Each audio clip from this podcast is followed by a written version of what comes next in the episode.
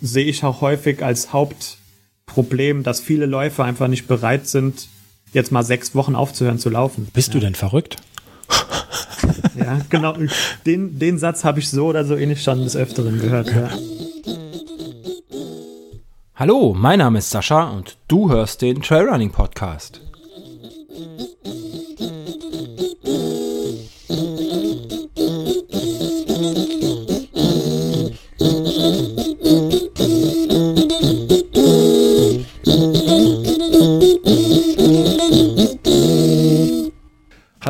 Herzlich willkommen zum Trailrunning Podcast. Äh, mein Name ist Sascha und ähm, wir sind hier heute nicht bei den Trailtypen und ich habe trotzdem einen Gast bei mir. Ähm, welch Wunder, welch Wunder.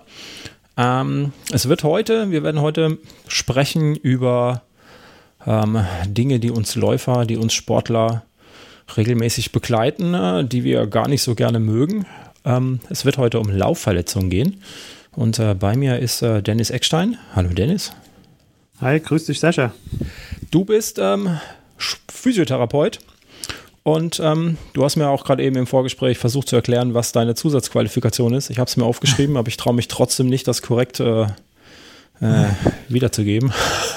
Äh, kein Problem, kann ich, kann ich gerne nochmal kurz äh, übernehmen. Ähm, genau, also wie du schon gesagt hast, ich bin Physiotherapeut, habe äh, 2017 meinen Physiotherapeut mit Schwerpunkt Sportphysio abgeschlossen und habe mir so gedacht, ja, hat Spaß gemacht, ist schön, interessant, aber da geht noch mehr und deswegen habe ich mich dann 2018 dafür entschieden, nochmal ähm, ja, einen Zusatz drauf zu machen. Das heißt, ich habe einen Masterabschluss angestrebt und den auch jetzt erfolgreich abschließen können. Und zwar in die Fachrichtung Sportmedizinisches Training. Ähm, ist, wie der Name schon sagt, so ein bisschen Hybridsport, äh, ein Hybridstudiengang zwischen oder aus Sportwissenschaften und Medizin. Ähm, Genau, Richtung Sportwissenschaften, aber eben mit dem Schwerpunkt Sporttraumatologie, also Sportverletzungen und Behandlung. Okay. Ähm, jetzt hast du gerade gesagt, du bist Sportphysiotherapeut. Ich hatte immer gedacht, genau das ist das, was äh, Physiotherapeuten machen. Sie kümmern sich um Sportler. Gibt es das auch noch irgendwie ohne?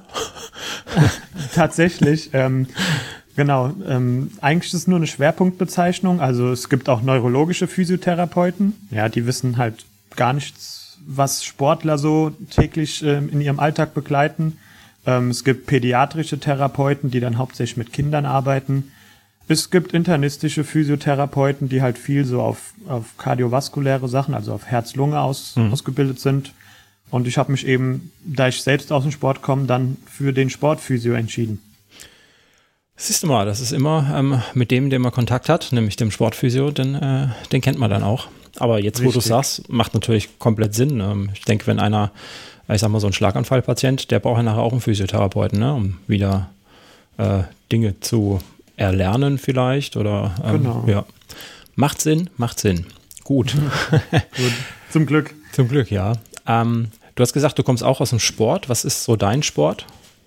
Ähm, ich habe jahrelang, um genau zu sein, acht Jahre lang American Football gespielt. Oha. Ähm, Jugend- und Herren-Bundesliga, was dann natürlich nach meinem zweiten Kreuzbandriss auch dazu geführt hat, dass ich das Ganze jetzt eher von der Coaching-Seite betrachte. Das heißt, ich bin jetzt seit sieben Jahren Coach der Jugend-Bundesliga-Mannschaft und macht mir genauso Spaß, wenn nicht sogar noch mehr Spaß als das Spielen.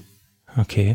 Äh, Football stelle ich mir jetzt ähm, sehr verletzungsintensiv vor. Also ich, ähm, also ich habe auch so eine kleine Football-Vergangenheit. Ich war einmal beim Probetraining. Ähm, das Hört sich auf den ersten Blick nicht so erfolgreich an. ähm, ich kam aus dem Fußball und äh, wir sind mit Kumpels okay. dahin, haben gesagt, wir hatten bei uns in Karlsruhe die Bartner Greifs. Ähm, ja. Die, äh, und dann waren wir im Probetraining, haben die eingeladen und dann kam da so ein, so ein großer, schwerer Typ auf mich zu und äh, dann meinte der Trainer so, der kommt jetzt mit dem Ball und du hältst ihn auf. Ähm, Und dann kam ich aus dem Fußball, er kam auf mich zugerannt, ich mache einen Schritt zur Seite, stelle ihm das Bein, er fällt hin. Ähm, hm. Er ist gestoppt, war natürlich, ne, also jeder, der Football kennt, weiß, dass das nicht unbedingt so die präferierte ähm, Form ist, wie man einen stoppt. Äh, ich glaube, es ist sogar sehr unfair, ne, wenn man das so macht. Tatsächlich äh, ist es einer der, der tatsächlich wenigen Sachen, die im Football nicht erlaubt sind. Siehst du? So, so ja. haben die auch geschaut. Ja, okay. Gut. Aber kann ich dich äh, bemutigen, dass das passiert vielen so, die halt aus einer anderen Sportart kommen. Wir haben viele Handballer, viele Basketballer. Da sind halt einfach noch die Bewegungen aus ihrer früheren Sportart noch so drin. Das passiert halt. ja, wie gesagt, ich war einmal beim, Dro äh, beim Probetraining. Ah, vielleicht auch noch ein zweites Mal, ich weiß es gar nicht mehr, aber das war es dann irgendwie auch. Okay. Das zu meiner Football-Vergangenheit. Ähm. Ja. Jedem das seine. ja. Ja, ich bin mir sicher, im Fußball hast du dich dafür besser angestellt. Ja, okay, ich konnte zumindest Beinchen stellen, ne? das war schon mal was. Ähm, also ich war auch nie wirklich gut im Fußball, alles was mit Bällen zu tun hat. Ähm, vielleicht bin oh, ich auch deswegen irgendwann mal beim Laufen gelandet, ähm, ja. weil man dadurch sich selber irgendwie verletzen kann und nicht okay. andere. Macht Sinn, macht Sinn. ja, ähm, wir werden uns heute, wie, wir, wie ich schon gesagt habe, ähm, so grundsätzlich über, über die klassischen, ähm, vielleicht auch ein bisschen außergewöhnliche Laufverletzungen unterhalten. Ähm, ja. Du wirst uns erst einmal erklären, ähm, also man muss ja immer bei der Basics anfangen. Ne? Die Laufen ist ja eine Bewegung und viele Verletzungen kommen ja auch mit Bewegung oder Falschbewegung vielleicht. Richtig. Ähm, und äh, wie, wie, läuft das denn, denn grundsätzlich so ab? Ähm, so die, das, das Stichwort Biomechanik, wie man so schön sagt, ihr Fachleute. Ähm, kannst du uns da ein bisschen was zu sagen? Klar, gerne. Also ich versuche das so, so, ähm, so einfach wie möglich zu erklären. Wenn ich irgendwie mit einer, eine, wieder in die Fachsimplerei äh, abschweife, gerne unterbrechen. Ähm, ist so ein bisschen drin, aber wie gesagt, ich versuche es so ein bisschen jetzt für den Otto-Normalverbraucher zu erklären. Hm. Und zwar ähm, weiß man ja, dass das Gangbild des Menschen in, also kann unterteilt werden in eine Schwungbeinphase und eine Standbeinphase. Und ähm, da gibt's jetzt aus der physiotherapeutischen oder auch medizinischen Sicht wird dieser Gangzyklus halt in mehrere Phasen ähm, eingeteilt für mich oder jetzt für den Fall wäre es halt wichtig, einfach zu wissen, es gibt eine Standbeinphase, unterteilt in vier Unterphasen, es gibt eine Schwungbeinphase, unterteilt in fünf Phasen. Und ähm, die Phasen unterscheiden, unterscheiden sich erstmal in ihrer Dauer, dann äh, natürlich auch in, in ihrem Zielmuskel. Ja, also jeder, jede Phase beherbergt andere Muskeln. Und ähm, deswegen dachte ich mir, es macht, also schon sinnvoll, das so aufzuteilen, dass man auch sagt, okay, bei der und der Phase arbeitet der, der und Muskel, ähm, woraus natürlich resultiert, dass in dieser Phase der arbeitende Muskel auch natürlich durch Überlastung zum Beispiel verletzt werden kann, ja, oder ähm, dass in dieser Phase einfach ein höheres Risiko besteht, dass der Zielmuskel da eine Überlastung verspürt, ja. Mhm. Ähm, und das ist halt ganz einfach. Ich spreche das jetzt, oder kann man relativ einfach in, in vier Muskelgruppen unterteilen. Es gibt den Beinstrecker, das wäre jetzt der vordere Oberschenkelmuskel, ähm, der heißt im Fachjargon Musculus quadriceps, vielleicht schon mal gehört. Mhm. Ähm, der ist halt einfach dafür da, das Knie zu strecken. Dann gibt's den Kniebeuger, das ist der hintere Oberschenkelmuskel. Ähm, heißt, äh, den, der wird in den amerikanischen Kreisen auch Hamstrings genannt. Oh ja, das, das kennen wir Läufer. Ja, eben, das hat sich äh, so in den deutschen Sprachgebrauch auch etabliert.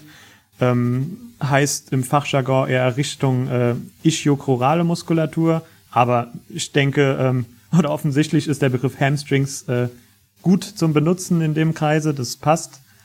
Ähm, genau, dann gibt's halt noch ein Stockwerk tiefer, ähm, Fußbeuger, Fußstrecker, ähm, heißt jetzt bei uns in der Physiotherapie äh, Plantarflexion und Dorsalextension.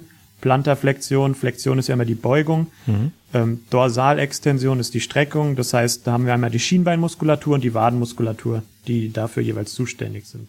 So. Und äh, dann kann man sich das vorstellen, der Gang ist ja tatsächlich relativ komplex. Das ist für mich halt die größte Faszination überhaupt ein Wunder der Natur quasi, dass wir das von, von unserer Schaltzentrale so koordinieren können, dass äh, ja die Muskelabfolge immer gleich ist und wir dadurch äh, durch mechanischen Impuls einfach vorwärts laufen können. Das mhm. äh, vielleicht merkt man es, finde ich bis heute, obwohl ich da jetzt schon ein bisschen tiefer und länger drin äh, bin in dem Thema, immer noch total faszinierend. Ja.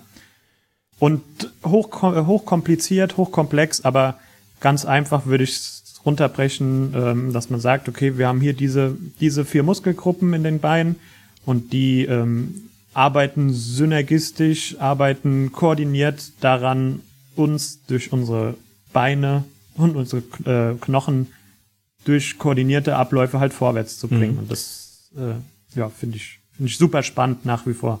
Wie, wie komplex das ist, äh, sieht man ja auch, glaube ich, daran, dass ähm, mir jetzt kein anderes Tier bekannt ist, das auf zwei Beinen tatsächlich längere Strecken läuft oder den Hauptteil seines äh, Lebens verbringt. Ne? Ja, richtig.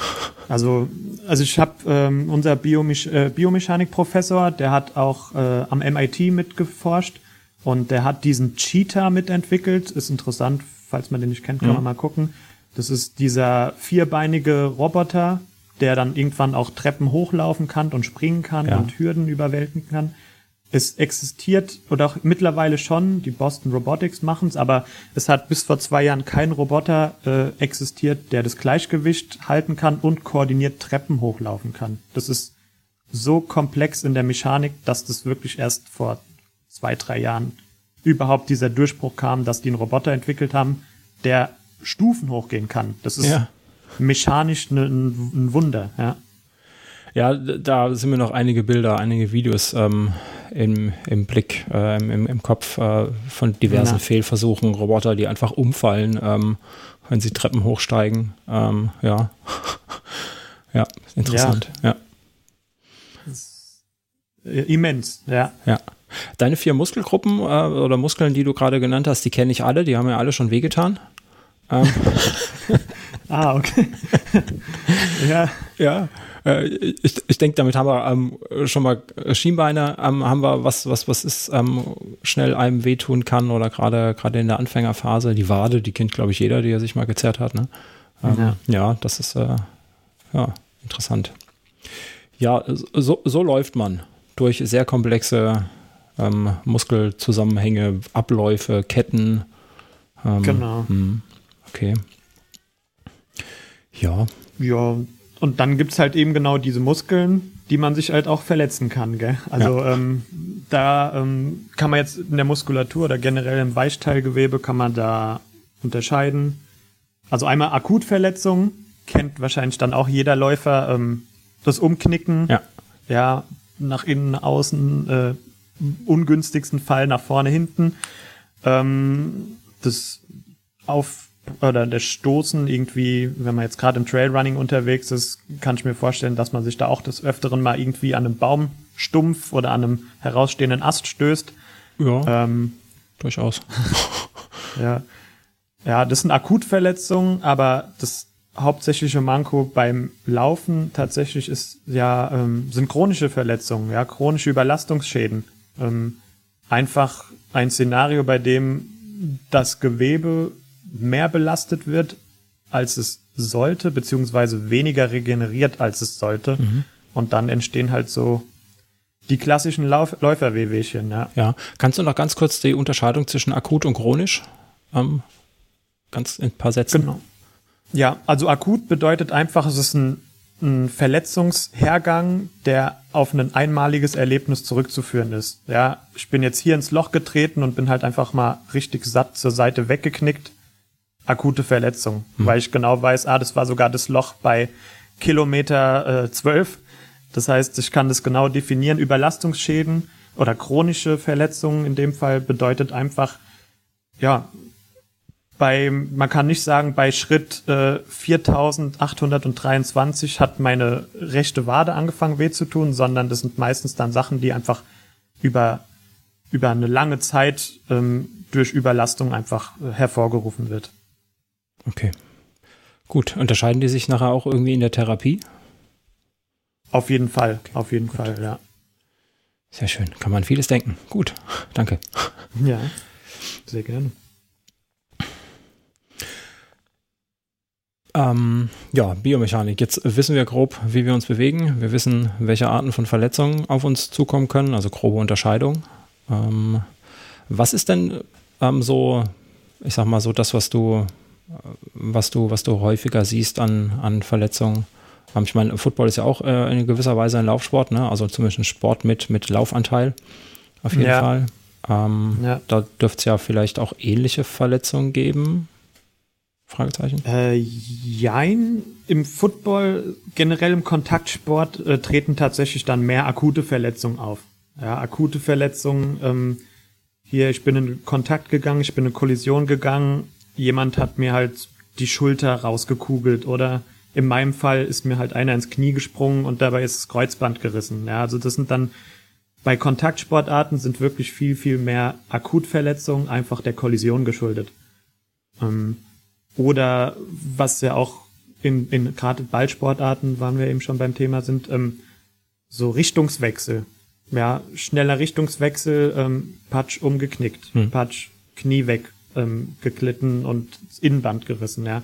Also ähm, da, also es unterscheiden sich schon zwischen, zwischen den Läufern und den, den äh, Kontakt- oder Ballsportarten die Verteilung von akut zu chronischen Verletzungen. Da ist halt beim Laufen viel, viel mehr Richtung chronische Verletzungen, Überlastungsschäden, als bei den Kontaktballsportarten geht es wirklich mehr Richtung Akutverletzungen. Okay, ja. Ja, stimmt. Kontakt haben wir selten beim Laufen. Bestenfalls, Bestenfalls wenn alles ja. gut läuft.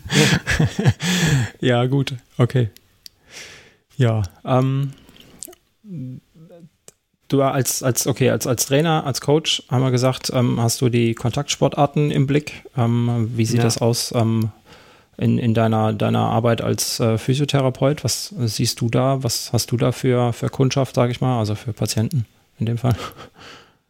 Ja, relativ gemischt. Ähm, für mich ich habe äh, übrigens nur ähm, nur fürs Protokoll, ich habe das Laufen letztes Jahr für mich entdeckt. Ähm, deswegen bin ich da auch jetzt noch mehr Richtung Laufsport-Enthusiasmus gegangen mhm. und ähm, ja, also gemischtes Klientel auf jeden Fall, aber tatsächlich von den Sportlern auch echt viele Hobby- bis semi-professionelle Läufer. Ähm, ich betreue physiotherapeutisch auch teilweise wirklich von den ASICS Frontrunnern, ähm, Sportlern, wo das für mich nochmal eine sehr, sehr interessante Herausforderung war, mein Wissen halt auf, auf, den, auf den Laufsport zu übertragen und ähm, hab mir, bin deshalb so ein bisschen auch in die Therapie des Laufsports oder der Laufsportlern gekommen und ähm, muss sagen, macht mir mega Spaß. Die Läufer-Community habe ich jetzt als eine sehr, sehr herzliche, offene äh, Community kennengelernt und äh, das macht natürlich dann noch umso mehr Freude, da äh, Leuten auch noch mal jetzt zu irgendwelchen oder zu besseren Leistungen zu verhelfen. Ähm, genau, wohin ging also ja dann viele Einzelsportler auch oder ähm, teilweise auch Leute, die halt irgendwie in Teams antreten. Aber das ist nochmal eine Herausforderung, die ich jetzt erst so seit zwei, drei Jahren vermehrt genieße und die mir wirklich auch Spaß macht, ja. Okay, also hast du ein breites, einen breiten Überblick über ähm, Bewegungen und Verletzungen. Und ja. Da wird sich ja mit Sicherheit was rauskristallisiert haben, ähm, was du, ich sag mal, jeden Tag irgendwie siehst oder alle, jeden zweiten Tag. Äh, ja. Weil auch wenn wir Läufer immer meinen, wir sind was total Besonderes oder wir Sportler, ich glaube, wir kranken doch immer am selben, oder? Schon, ja. Also letztendlich seid ihr auch nur Menschen oder sind die Sportler auch nur Menschen wie, wie alle anderen auch und ähm, da sind dann halt auch einfach, ist auch einfach die Anatomie, was Grenzen setzt, ja.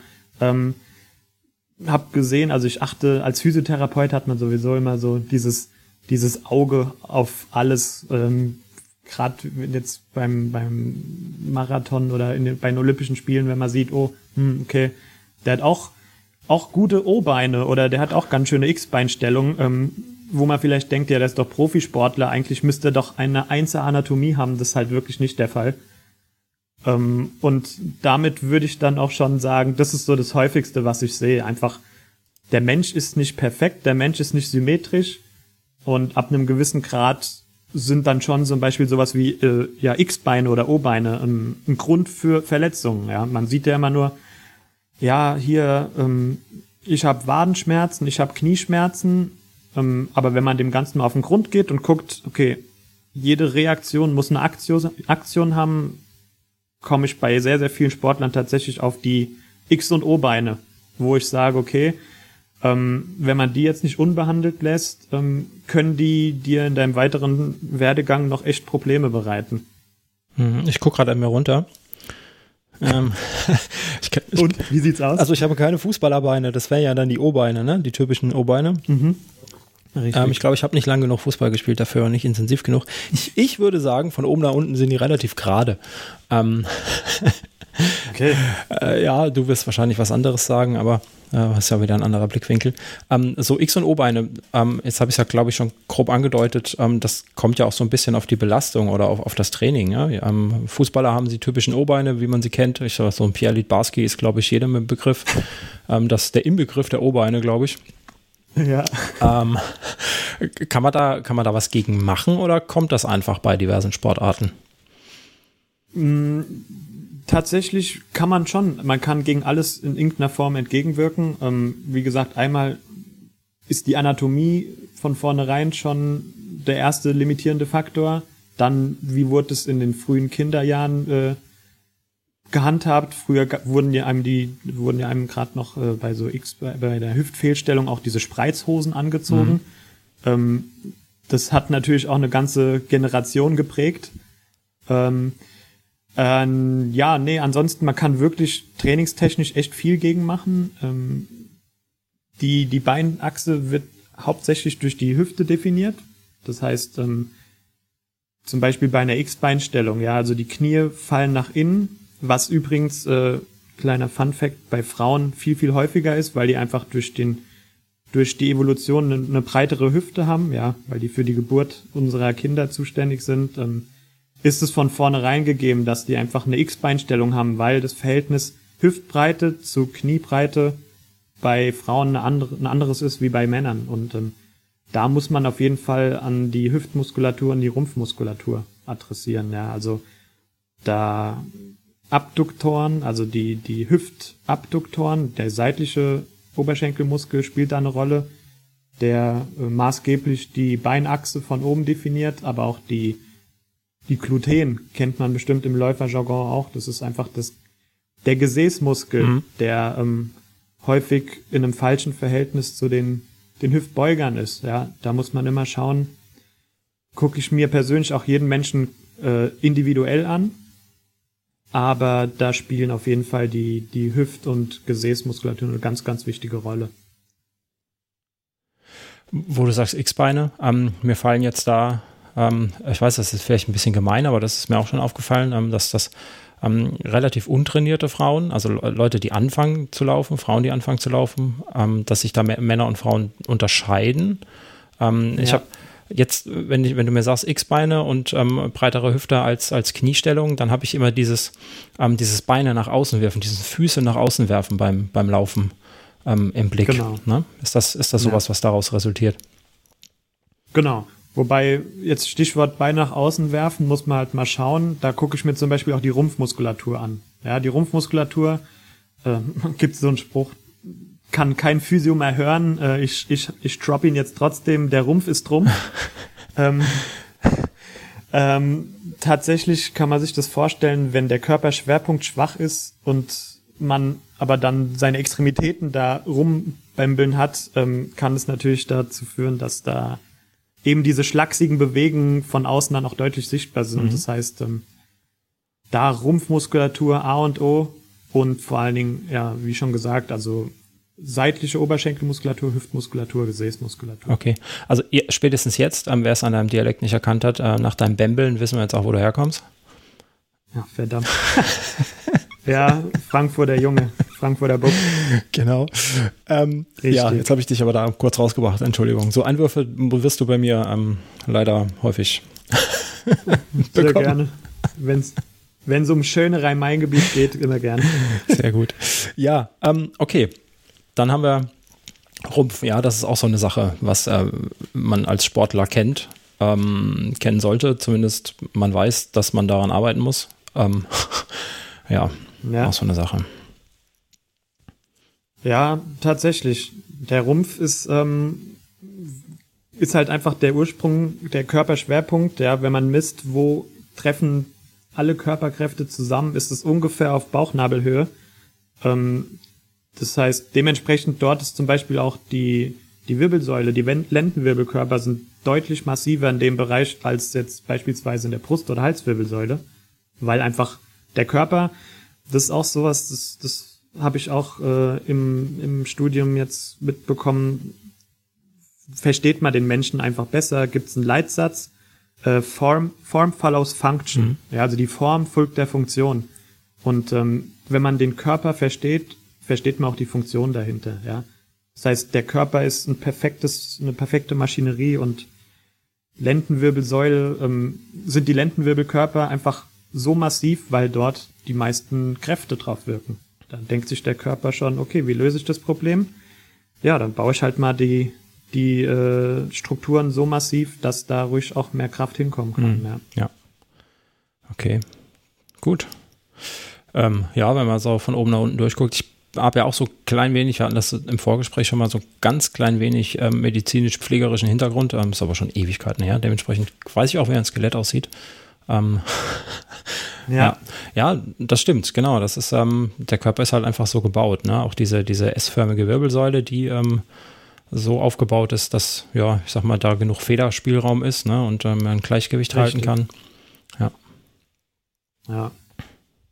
Aber, aber halt, um jetzt nochmal auf die Lendenwirbelsäule zurückzukommen, ähm, wie gesagt, auch da klingt oder ist ja auch erstmal logisch, dort, wo die meisten Kräfte wirken, ist natürlich auch wieder Potenzial da, um irgendwie äh, Verletzungen zu verursachen. Ja, also ähm, weil also, weiß nicht, ob äh, wie dir es da ergangen ist, aber auch viele Läufer, die ich jetzt kennengelernt habe, inklusive mir selbst, äh, äh, haben auch Lendenwirbelsäulenbeschwerden. Ja, also so Rückenschmerzen, wenn man jetzt mal wieder zu viel gelaufen ist, ist auch nicht selten.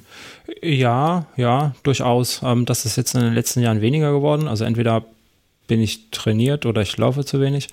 Ähm, aber ja, das äh, kennt man natürlich auch, ne? Klar, ähm, Rückenschmerzen ist auch, auch so eine Sache, die man als Läufer, glaube ich, äh, kennt, ja. Na. Mhm. Genau.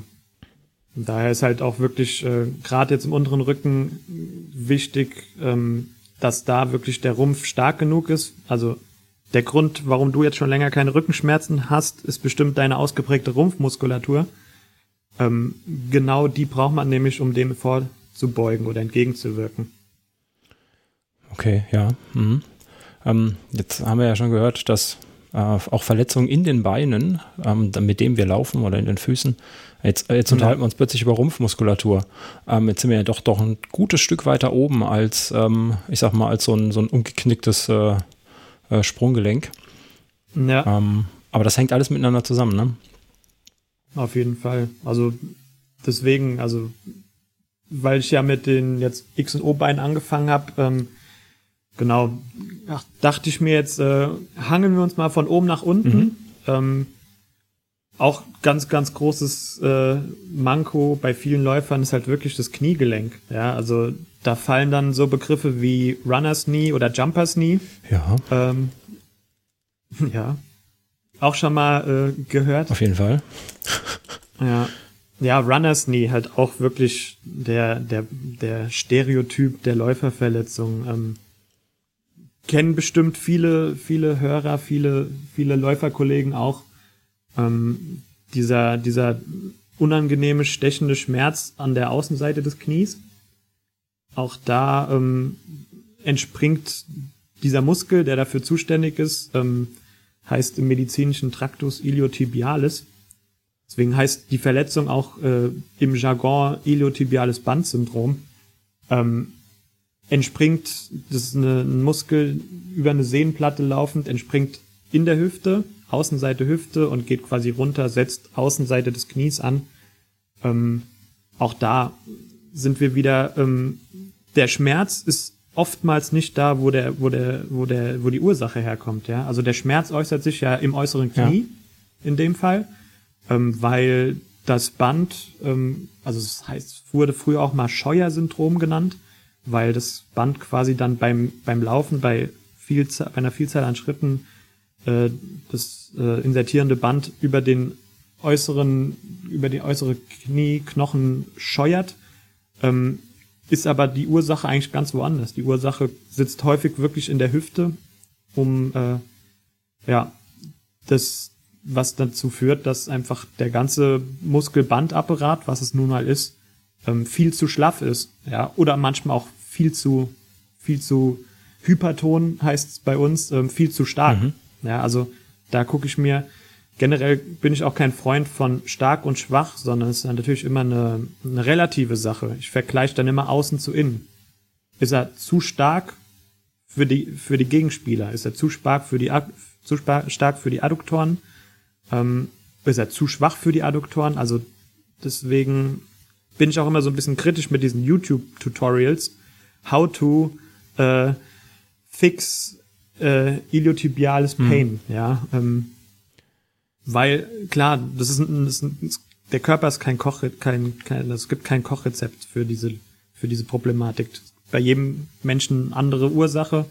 Auf jeden Fall Läuferknie, äußere Knieschmerzen auch ganz, ganz großes Thema, ja. ganz häufig gesehen in der Klinik. Ja, ähm, kenne ich persönlich auch und ähm, wie du es gerade gesagt hast, dieses Scheuer-Syndrom, ähm, das passt ganz gut, äh, finde ich, so aus eigener Erfahrung, wenn man dann, also äh, wenn man das akut hat, ne, also wenn, wenn man das hat, akut wäre das dann chronisch, nein, äh, wurscht, ähm, wenn man das dann hat, dann kann man, also ich konnte das auch immer schön ähm, ertasten, wie eben da an diesem äußeren Knie, da ist ja so ein, bei mir ist so ein ich sag mal, so so so ein Knochenknubbel, sage ich mal, am Knie und da scheuert dann mhm. was in dem Moment. Ähm, das kann ich auch gut ertasten genau. und äh, da sitzt dann auch genau der Schmerz, ja. Mhm. Ja, ähm, genau, da muss man dann unterscheiden, wenn du das ertastest, ähm, entweder, ja, du ertastest tatsächlich den Knochenpunkt mhm. oder ähm, was halt häufig ist, das ist auch so eine, eine ganz oder ganz typische ähm, Reaktion des Körpers, weil dieses scheuernde Band entzündet sich ja. Das, diese Entzündung, eine Entzündung sorgt ja immer für eine äh, Vergrößerung des Gewebes, ja, und wenn das eine chronische Entzündung ist und du vielleicht schon echt lange damit rummachst, dann kann es auch einfach das Gewebe sein, äh, was chronisch äh, entzündet ist und sich dadurch halt zu so einem richtigen Bandklumpen, den ich es jetzt ja. mal ange, angesammelt hat, ja. Ja, das ähm, äh, kann ich gut, kann ich gut nachvollziehen, ja. Das ähm, hatte ich leider auch schon. Ja. ja. auch hier ist wirklich ganz, ganz wichtig, wenn man, wenn man merkt oder wenn man die Erfahrung gemacht hat, äh, so ein Runners Need zu haben, das ist ähm, generell chronische Entzündungen sind sehr, sehr langwierig in der Therapie und ähm, das sehe ich auch häufig. Also wenn du sagst nicht ähm, laufen, meinst du auch nicht mal eine Stunde sonntags in Wald, sondern du meinst tatsächlich nicht laufen. Nee, also nicht laufen heißt, ähm, alles, was über den Spaziergang rausgeht, kann halt eine chronische Entzündung immer wieder reaktivieren. Ja, und man kann sich vorstellen, wenn man eine Entzündung immer und wieder reaktiviert, wird sie halt nicht mhm. besser. Das heißt, also kommt drauf an, in was für einem Zustand, in was für einem Niveau der Läufer ist, aber oftmals ist es wirklich da nur noch die Handbremse zu ziehen und sagen, okay, und du musst jetzt mal sechs Wochen lang äh, immer beide Füße, äh, immer mindestens einen Fuß am Boden zu haben. Ansonsten schwierig, ja. Das ist äh, hartes Schicksal. Ähm, ja, ich meine, ne, sechs Wochen, wie du schon sagst, äh, das ist echt eine lange Zeit. Das deckt sich auch wieder mit meinen Erfahrungen leider. Ähm, so, ein, so ein ähm, entzünd entzündetes Knie, so ein ITBS, ähm, dauert ja. halt auch einfach sehr, sehr lange. Und ähm, ich hatte das mit Sicherheit in der Anfangszeit zwei oder dreimal. Ähm, ich weiß nicht, ob es nicht dann nicht ausgeheilt war oder einfach, ähm, einfach wieder aufgetreten ist, weil wegen Überlastung oder wie auch immer. Ne? Dann, dann, ist das mal gut eine Weile. Und ähm, dann fängt der Schmerz von jetzt auf gleich gefühlt wieder an bei irgendeinem Lauf. Ähm, Na. Und dann muss man, sollte man wieder, wieder pausieren, bis, bis der Schmerz weg ist? Oder wie, was macht man denn dagegen so generell? Klar, Pause, hast du jetzt schon gesagt? Ja, wenn wenn's wenn's dann wiederkehrend ist im medizinischen Rezidiv, ähm, dann muss man halt wirklich gucken, okay, woran liegt's denn? Ja, es muss ja irgendeine Ursache haben. Ursache A kann sein, wirklich, wie du schon gesagt hast, nicht richtig ausgeheilt.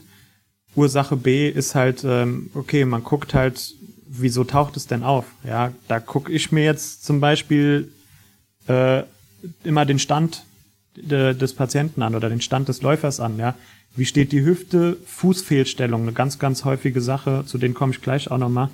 Ähm, dass man guckt, wie kann ich jetzt die Biomechanik durch gezieltes Training so beeinflussen, dass ich eventuelle Fehlstellungen halt wieder ausgleichen kann. Mhm. Ja. Und ähm, das, wie schon gesagt, Stichwort X- und O-Beine, ganz häufig ist es einfach nur eine biomechanische Fehlstellung. Können da auch äh, eventuell äh, Schuhe eine Rolle spielen? Die man trägt? Äh, auf jeden Fall. Also Schuh und äh, auch Stichwort Einlagen. Mhm. Ja, also ähm, Einlagen ist ja bei so vielen Fehlstellungen, Ausgleichungen äh, ein, ein ganz, ganz großer Stützpfeiler in der Therapie.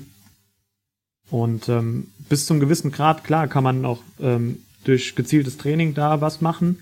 Aber wenn jetzt die Fußfehlstellung so enorm ist, dann äh, muss man da auf jeden Fall auch an Einlagen denken. Okay, das ist, ähm, hat mir auch schon mal ein, ähm, ein Orthopäde verschrieben. Ich habe sie nie abgeholt. Ähm, jetzt sage ich dir als Läufer, irgendwann waren die Beschwerden weg. ich glaube, so Geschichten ja. haben ganz viele. Ähm, Einlagen, ähm, da, da als Therapie, also als dauerhafte ich sag mal, Improvement oder einfach nur als, als Therapie? Wie, wie ist da so deine Erfahrung? Weil ich glaube, wir Läufer hören Einlagen, das Wort hören wir nicht gerne. Ja. Ähm, also ich finde, also da gibt es verschiedene, das ist eine Ansichtssache. Ich persönlich finde es auch wichtig, dem Körper so viel wie möglich selbst zu überlassen. Ja, und wie gesagt, wir haben ja durch trainingstherapeutische Maßnahmen wirklich sehr, sehr einen sehr, sehr großen Rahmen an Veränderungen. Wir haben sehr viele Möglichkeiten, da Einfluss in die, in die, Sta in die Statik des Körpers zu nehmen. Also ich würde es so machen, ähm, ich würde für einen gewissen Zeitraum Einlagen wirklich benutzen, ja, ähm, dass, sie, dass man sie auch wirklich dann abholt vom äh, Orthopäden, ähm, so lange wie man zumindest halt in diesem spezifischen Ausgleichstraining drin ist. Ja, also ganz, also für mich die, der Goldstandard, für mich die perfekte Therapiemaßnahme wäre jetzt, äh, ja, Sascha, hol halt die Einlagen ab, mach ein achtwöchiges Training, um wirklich die biomechanischen Defizite, die am besten ein Physio oder ein Sportwissenschaftler bei dir entdeckt hat, bis du die ausgeglichen hast. Und dann kann man wirklich wieder gucken, was passiert, wenn du die Einlagen jetzt mal weglässt reicht dieses, diese achtwöchige Intervention in Form eines Trainings aus, um dieses biomechanische Defizit wieder ausgeglichen zu haben. Das wäre jetzt ein Vorschlag, finde ich einen ganz guten Kompromiss. Ja, man überlässt das Schicksal immer noch dem Läufer im gewissen Grad, aber holt sich zumindest wie so, ein, wie so einen kleinen Kickstart an, an Unterstützung in Form einer, einer, einer Einlage. Mhm, okay. Und das einfach auch vielleicht ähm, ja erstmal relativ schnell den die Fehlstellung zu beheben und äh, sich dann parallel darum zu kümmern, dass man die Einlage eventuell nicht mehr braucht. Also das Hilfsmittel, die Stütze in dem Fall. Genau. Okay. Wäre ein ja. Versuch wert. Ähm, auch hier, jeder Körper reagiert anders drauf. Aber ich, es, wie gesagt, ist nicht, also nicht, nicht äh, falsch verstehen. Es gibt halt kein Kochrezept. Ja, ja mhm. es gibt jetzt nicht, äh, ja, beim Sascha hat es funktioniert, dann muss es bei der Ingrid auch passieren. Ähm, ist nicht so. Also deswegen finde ich persönlich halt auch wichtig, dass da stehe ich dann halt voll dahinter, dass man sich wirklich Zeit nimmt für den Patienten und ihn mal genauestens anguckt. Weil äh, da, da unterscheiden sich nachher im Millimeterbereich doch jeder Mensch voneinander. Mhm, okay. Ist so individuell wie ähm, ja, der Körper halt ist, ne? Richtig. Ja, jeder hat auch andere Baustellen, ähm, äh, andere körperliche Verfasstheiten. Ja. Ja. ja okay. Richtig. Also, ähm, Akuttherapie bei ITBS, wenn das beim ersten Mal auftritt, ich bin beim Laufen unterwegs, äh, Kilometer, was weiß ich, zwei, drei, vier, fünf und ich muss nochmal dieselbe Strecke zurück. Ähm, was mache ich, wenn ich Schmerzen ja. im Knie habe? Hey du, Episoden wie diese sind nur möglich, weil ihr mich finanziell unterstützt. Wie genau das funktioniert, findest du in den Shownotes dieser Episode. Als Unterstützer bei Steady bekommst du als Dank für deinen Support alle Episoden der Trailtypen eine Woche früher auf die Ohren. So, und jetzt geht's weiter. Danke. Ja gut, dann bestensfalls erstmal wieder irgendwie nach Hause schaffen. und äh, ja, dann kennt, kennt man ja irgendwie noch aus dem Sportunterricht, da gibt's halt diese Pech-Regel. Ja, also Pech, äh, für die, die es nicht kennen, das bedeutet Pause, Eis, Kompression, hochlegen. Mhm. Ähm, das ist so auf der ganzen Welt, in Englischem heißt es die RICE Rule, also Rest, Ice, Compression, Elevate. Aber das ist so äh, äh, international die, die äh, ja, Akutversorgung, die sich dann durchgesetzt hat. Ähm, ganz, ganz wichtig, ähm, wirklich die Pause einzulegen.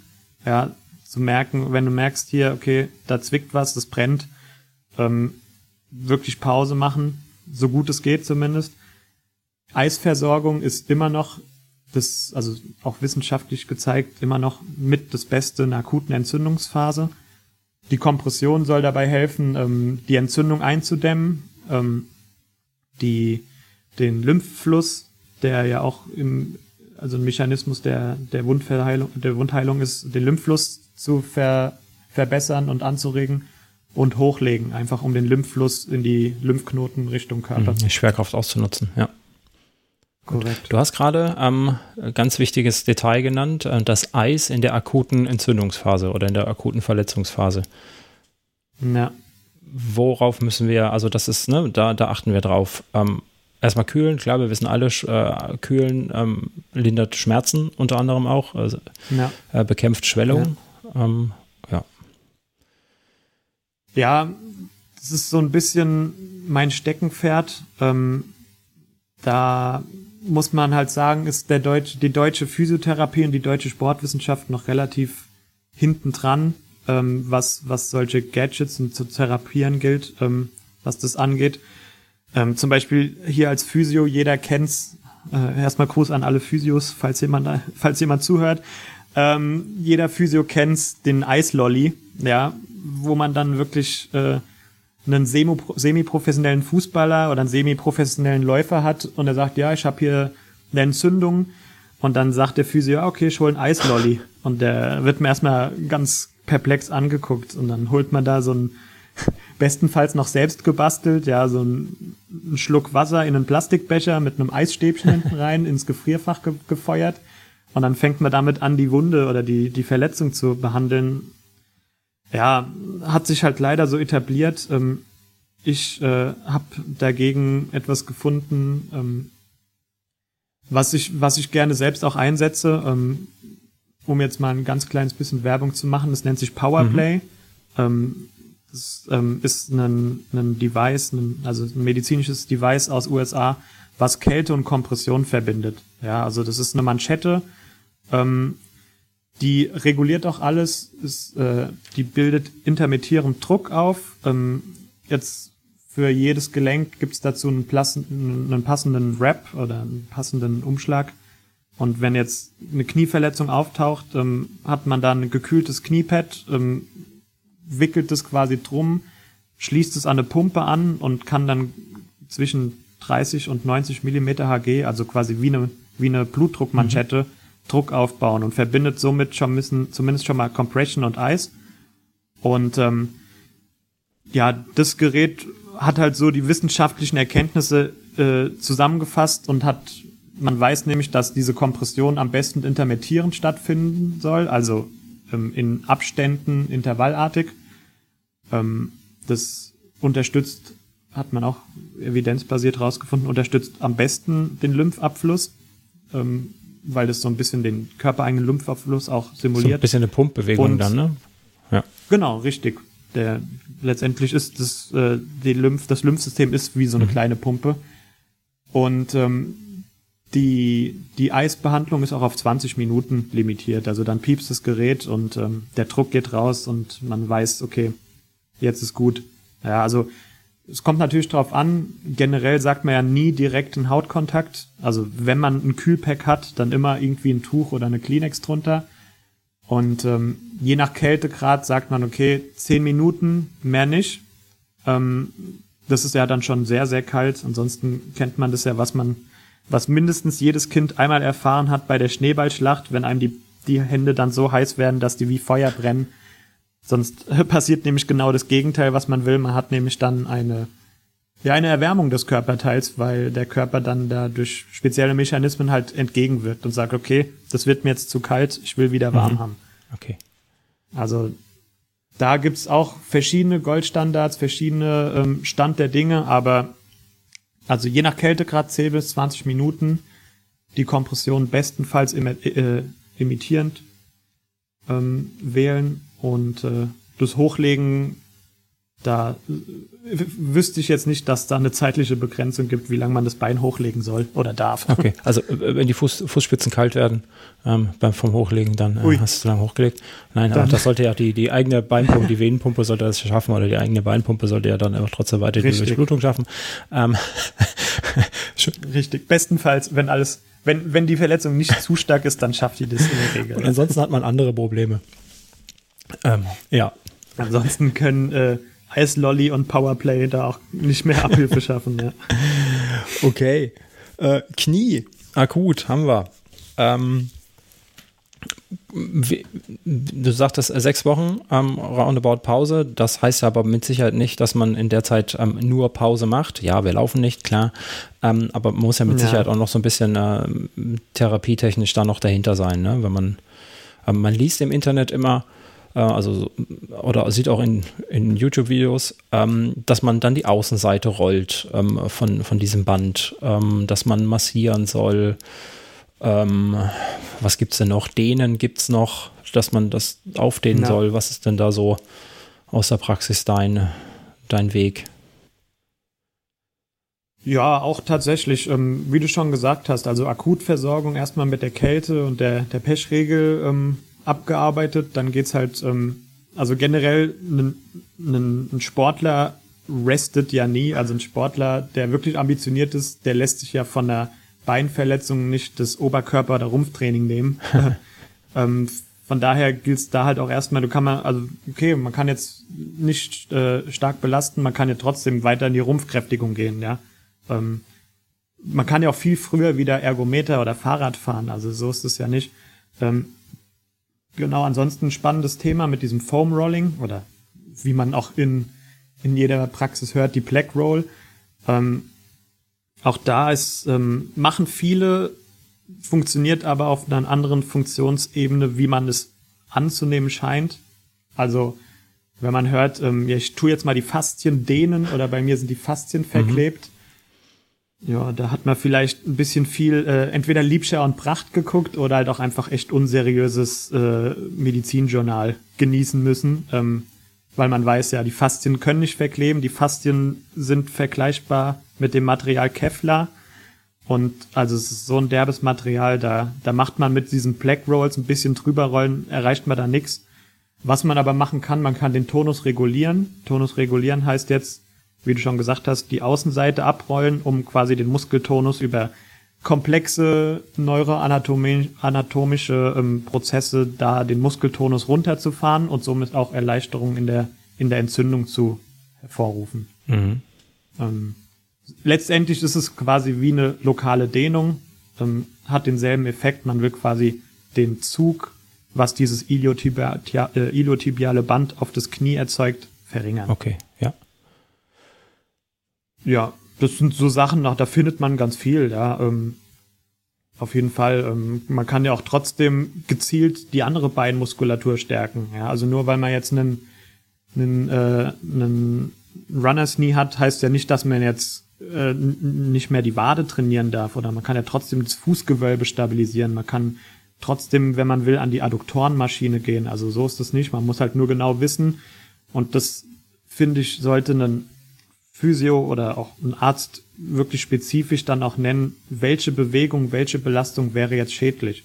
Und das ist tatsächlich nur ein relativ kleiner Bereich an Bewegungen, aber halt ähm, ja eine eine Laufbewegung in Form von von diesem exzentrischen Abfedern ist zum Beispiel eine Bewegung, die man dort nicht machen sollte. Und das ähm, finde ich wichtig, dass man trotzdem dem Patienten auch mitgibt, ey hier ähm, du musst dich jetzt nicht sechs Wochen in den Rollstuhl setzen, sondern du kannst schon noch sehr, sehr viel alternativ machen. Mhm. Also wenn man das, wenn man das einem Läufer so sagt, äh, du darfst jetzt sechs Wochen nichts machen, dann ist das wahrscheinlich auch nicht wirklich von Erfolg gekrönt. Und dann wird er nach zwei Wochen vielleicht wieder anfangen zu laufen, weil es ja nicht mehr wehtut.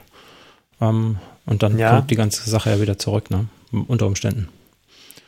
Richtig. Ja, ja oder halt noch ja. schlimmer. Ja, also wenn man jetzt einem Läufer sechs Wochen generell das Sportverbot erteilt, genau, erstmal kriegt man einen Vogel gezeigt äh, und zweitens äh, wird es halt auch nicht zielbringend ja. sein. Also ähm, man geht ja davon aus, ein ambitionierter Sportler würde nach dieser Pause auch relativ straff mit dem Programm wieder anfangen und dass dann äh, die Folgeverletzung oder die Folgeschädigung äh, vorprogrammiert ist, äh, ist ja eigentlich selbsterklärend. Ja, ja, also wenn man seinen sechs Wochen Trainingsverlust aufholen muss in zwei Wochen. Ge ja. Genau. Und dann äh, doppelt so hart trainiert. Ja, wir Läufer sind dann doch schon ähm, speziell. Genau, das, das sind, die, ja. sind, die Gedanken, die ganz viele haben, die ich auch sehr gut kenne. Wenn man eine Woche ausgesetzt hat, muss man das unbedingt nachholen. Ähm, ihr seht Richtig. die Airquotes. Ah. ja, okay. Knie. Ähm, ja. Bist du, bist du zufrieden mit, was du uns erzählt hast über das Knie? Ähm, klar, man sollte wahrscheinlich immer, also sich dann Hilfe suchen, wenn man meint, dass man die Schmerzen nicht losbekommt. Ich glaube, so ein Physio, so ein Physio in einem Bekanntenkreis oder im, in seinem Telefonbuch ist eh nie schlecht als Sportler. Ne. Hoffe ja. ich. Hoffe ja. ich, ja. Ja, Ansonsten ähm, gibt halt noch, jetzt äh, Thema Knie, ähm, kennen bestimmt auch viele das Patellaspitzensyndrom, ähm, heißt auch Jumpers Knee, ähm, ist ja auch so eine Schwachstelle, ist auch ähm, das äh, Pendant zur Achillessehne oder Achillesferse ist im Knie ähm, die, das, die Patellasehne. Da ist natürlich auch durch das Laufen sehr, sehr hohe und sehr, sehr häufige Kraftverhältnisse, äh, die dann auf die Strukturen wirken ähm, was auch prädestiniert ist für entzündliche ähm, oder schmerzhafte Entzündungen. Ähm, deswegen, also Patella ist auch noch so was, wo ich sagen würde, wenn man Knie erwähnt, muss man die Patellasehne immer mit reinnehmen. Mhm. Wie äußert sich der Schmerz? Das ist dann äh, eher frontal, ne? Genau, das ist dann wirklich äh, direkt unter der Kniescheibe, da setzt ja die Patellasehne mhm. an. Ähm, da vorne ist auch häufig gerade wenn dieser Bereich entzündet ist, da bildet sich ja am, am oberen Schienbein so ein Knubbel, der, ähm, der dann auch einfach die Entzündungsreaktion widerspiegelt. Ähm, genau. Und ansonsten, ja, ist es halt auch so eine Sache, weil die Patellasehne, wenn man sich die Anatomie vom Knie mal anguckt, die Patellasehne setzt an der Patella an, also an der Kniescheibe an. An dieser setzt halt auch der Oberschenkelmuskel, der vordere Oberschenkel, der Quadrizeps an. Und ähm, da, werken, da wirken halt wirklich immens große Kräfte, einfach weil es so ein kräftiger Muskel ist. Das heißt, wenn man sich das anguckt und äh, die Funktionsweise versteht, wundert man sich eigentlich nicht, wie so ein kleines Band so große Kräfte aufrechterhalten soll. Da zieht es also von oben und unten an der Kniescheibe im Prinzip bei der Bewegung.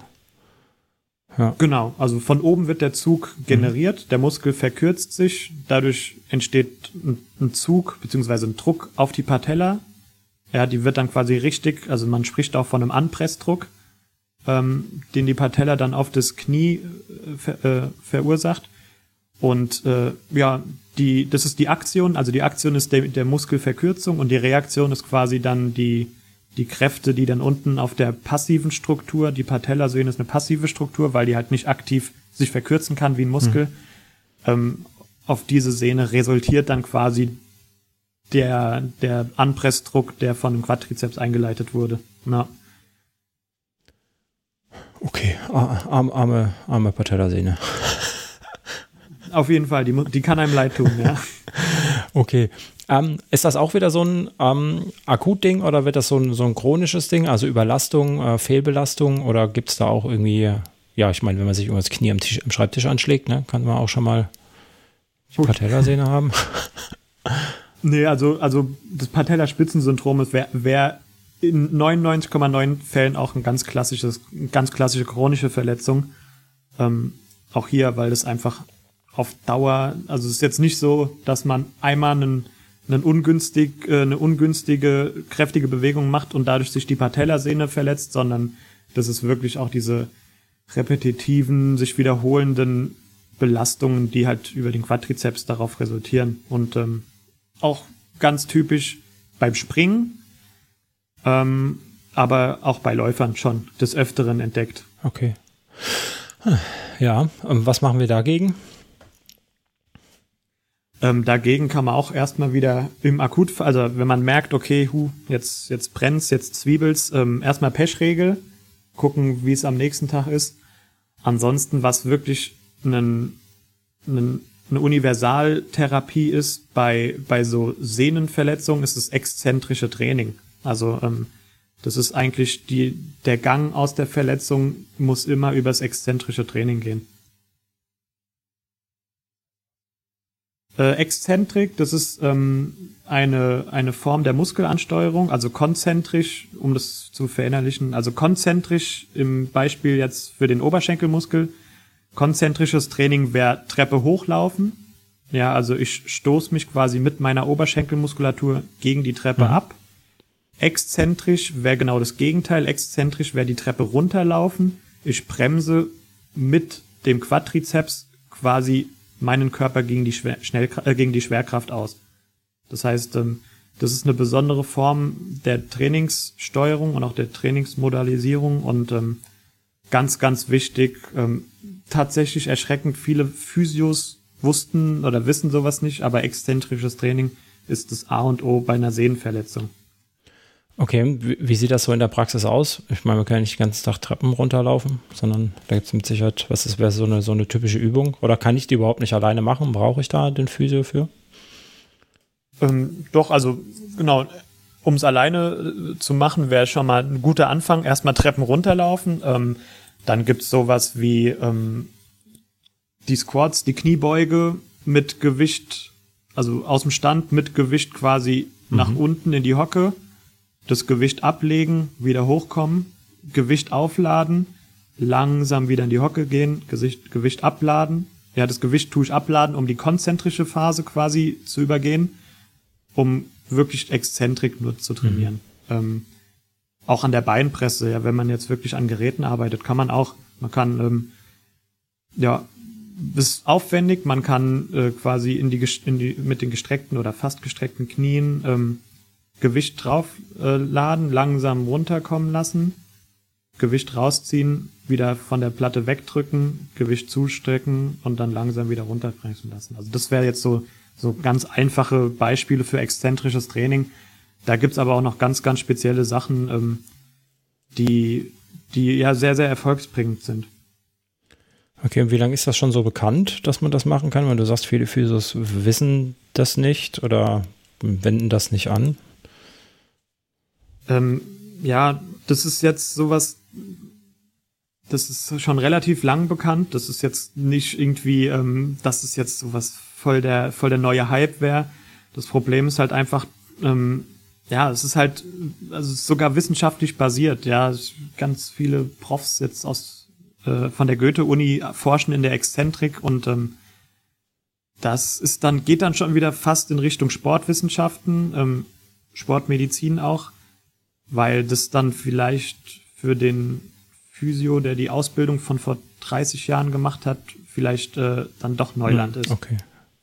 Also so ein Weiterbildungsthema, ne? Ich meine, haben wir ja in genau, vielen, vielen richtig. Berufen, ne? Klar, es ändert sich irgendwas richtig. und äh, das bekommt man einfach nicht mit, wenn man dann zu der Zeit nicht in der Schule war, sage ich mal, oder in der Ausbildung. Ja, genau. Okay. Ganz genau. Ja, und damit hätten wir so von den typischen Sachen die chronischen Knieverletzungen abgehandelt. Okay. Ja, ich überlege gerade, hatte ich mal auf, an anderen Stellen Schmerzen. Ähm ich fiel mal in mich rein. Ähm, Knieinnenseite haben wir da noch irgendwas oder Beininnenseite. Da wäre mir jetzt in meiner Verletzungshistorie, glaube ich, war tatsächlich immer Außen und äh, Patella. Ja. Ja, weniger. Ja. Also Innenseite wären dann auch eher akute, äh, akute Themen. Ja, da haben wir das Innenband. Ja was quasi ähm, dieses Aufklaffen zwischen Ober- und Unterschenkel vermeidet. Ähm, das wäre eine Akutverletzung, die halt im Fußball häufiger passiert. Ansonsten ist die Innenseite relativ unkompliziert. Ähm, da setzen noch die Adduktoren an. Ähm, die Adduktoren sind aber relativ wenig verletzt, weil man die gut dehnen kann. Ja, also jeder, der sich vor oder nach dem Laufen dehnt, äh, dehnt sich die Adduktoren. Ja. Die Außenseite allerdings, die Abduktoren sind relativ schwierig zu dehnen, weil da der Körper dann per se selbst einen Strich durch die Rechnung macht. Ähm, da kommen dann halt eben diese Black Rolls oder die Faszienrollen äh, ins Spiel, um die so ein bisschen zu detonisieren und zu dehnen. Aber die Innen, also die Adduktoren sind zum Glück relativ äh, unproblematisch. Ja, kennen wir alle hier diesen seit, äh, seitlichen Ausfallschritt quasi. So die typische genau. Dehnbewegung. Wenn man sagt, dehn dich mal, dann ist das äh, wahrscheinlich die erste Übung, die man macht. genau, dürfte unter den Top 3 auf jeden Fall dabei ja, sein. Genau. Und ähm, genau, dementsprechend einfach, einfach auch anatomisch gesehen ist es nicht so eine, nicht so die, die Verletzungsstelle, aber auch einfach, weil viele Hobbysportler oder viele Sportler einfach viel, viel mehr die, die Innenseite, die Adduktoren dehnen als die Außenseite. Okay, gut. Ja, ich überlege mal gerade, wie man die Außenseite dehnt. Ähm, da muss man sich ganz schön verrenken. Richtig. Weil da irgendwie einfach, da das fehlt einem Gelenk irgendwie, um das so zu machen. genau. ja. Genau. Da siehst du die, äh, wie uns die Anatomie in dem Fall die Grenzen auf, wieder aufzeigt. Ja. Okay. Gut. Knie. Ähm, fällt mir ein, ich hatte auch schon kaputten Meniskus, aber das war auch zu meiner Fußballzeit. Und ja. gerade bei, bei Knie sind, ja. Okay, aber das wäre ja dann wieder eine genau. Akutverletzung. Ähm, Richtig, der Meniskus. Wenn, wenn deine Biomechanik relativ in Ordnung wäre, die Muskeln, die den Großteil deines Gewichts äh, abfedern und überla oder äh, also wenn deine Muskeln, die ja eigentlich ein Stützgewebe sind, sollten ja schon in der Lage sein, dein Körpergewicht oder die Kräfte, die ja darauf resultieren, abzufangen ja. und weiterzugeben, dann werden so Strukturen wie der Meniskus bestenfalls nicht in die, in die Mitleidenschaft gezogen. Außer du machst halt irgendwie eine schnelle ähm, Cut-Bewegung, hier so Change of Direction, ähm, oder kriegst halt mal einen, einen Tritt drauf, dann können so Sachen wie Meniskusläsionen passieren. Ja, das äh, passt ja sehr gut zum Fußball. Genau. Korrekt. Irgendwie so war das. Deswegen ja. sieht man, genau, deswegen sieht man solche Verletzungen wirklich häufiger im Fußball, mhm. weil es auch in allergrößten Fällen ähm, ja Akutverletzungen okay. sind. Okay, gut. Nicht gut, aber ja. Ähm. Schön. Knie. Wir haben gesagt, wir gehen von oben nach unten. Dann sind ja. wir ja schon fast unten. Aber der Physio wird jetzt wahrscheinlich sagen, da ist noch so viel dazwischen. Korrekt. Da ist noch einiges dazwischen. Ähm, da ist dann auf jeden Fall nochmal das Schienbein dazwischen. Ja, ähm, wo mir jetzt direkt äh, Schienbeinkantensyndrom oder Shinsplints oh. äh, im Kopf kommt. Ja. Kennen bestimmt auch die einige, äh, ein oder andere Läufer. Ähm, das ist auch so ein multifaktorielles Ding. Also da führt das eine zum anderen. Ähm, also Shinsplints oder Schienbeinkantensyndrom ist ja per se erstmal eine, eine Überlastung ähm, oder eine, eine Überlastung der Knochenhaut. Also dass die Knochenhaut im Schienbein ähm, sich entzündet durch wirklich überlastende ähm, Krafteinwirkungen. Ähm, aber woher kommt es? Das kommt daher, dass ähm, ja einfach ganz einfach der Schienbeinmuskel, der dann über Faszien und Bänder an Schienbeinknochen befestigt ist, einfach so viel Last und so viel Kräfte, äh, Kräfte aufweist äh, und äh, entwickelt, dass das letztendlich nur die Reaktion auf eine Überlastung oder einfach eine Überlastung von zu vielen Laufen, zu vielen Rennen ist. Ich äh, gucke gerade, äh, wie schon die ganze Zeit, wie gesagt, an mir runter und ähm, hier mhm. bei allem, was du erzählst. Ich überlege gerade, wo der, wo der Schienbeinmuskel tatsächlich sitzt. Ähm, weil vorne an meinem Schienbein, das weiß jeder, wenn ich mir das anschlage, tut das weh, weil es auf den Knochen schlägt. Ähm, da Na. ist nicht viel, oder? Nee, nee, also, also der, das Schienbein ähm, an sich ist ja vorne eher nach innen geneigt und ähm, ja. der Musculus tibialis, so nennt sich ähm, der Schienbeinmuskel, der ist auch nochmal interteilt in ähm, anterior und posterior. Anterior ist vorne, posterior ist hinten. Der sitzt, also der sitzt, wir nehmen jetzt mal das rechte Bein äh, zum Beispiel, da ist der Schienbeinmuskel, äh, der, das Schienbein ist ja eher links. Ja. Und der Musculus tibialis in seinen anterioren und posterioren Anteilen sitzt dann rechts daneben ah. Richtung, also Mitte bis Außenseite. Okay, ja, stimmt. Ja, da ist was. Na. Genau, und der ist dann, wie gesagt, über ein sehr ausgeklügeltes äh, System über Faszien, da gibt es sowas, nennt sich Membrana interossea, das verbindet quasi ähm, Schienbein und Wadenbein. Und ähm, auch ein ganz, ganz verrücktes Konstrukt, sehr interessant. Auf jeden Fall ist über dieses Konstrukt, über dieses anatomische Ding, ähm, ist es mit den, mit den Muskeln verbunden und diese Kraftübertragung geht dann quasi äh, so weit, dass es die ähm, Knochenhaut des Schienbeins einfach überlastet. Oh. Und wir wissen ja, äh, Überlastung führt beim Körper eigentlich immer zu einer Entzündung. Mhm. Und das sind dann die Shinsplints. Was hat der für eine Funktion, der Schienbeinmuskel?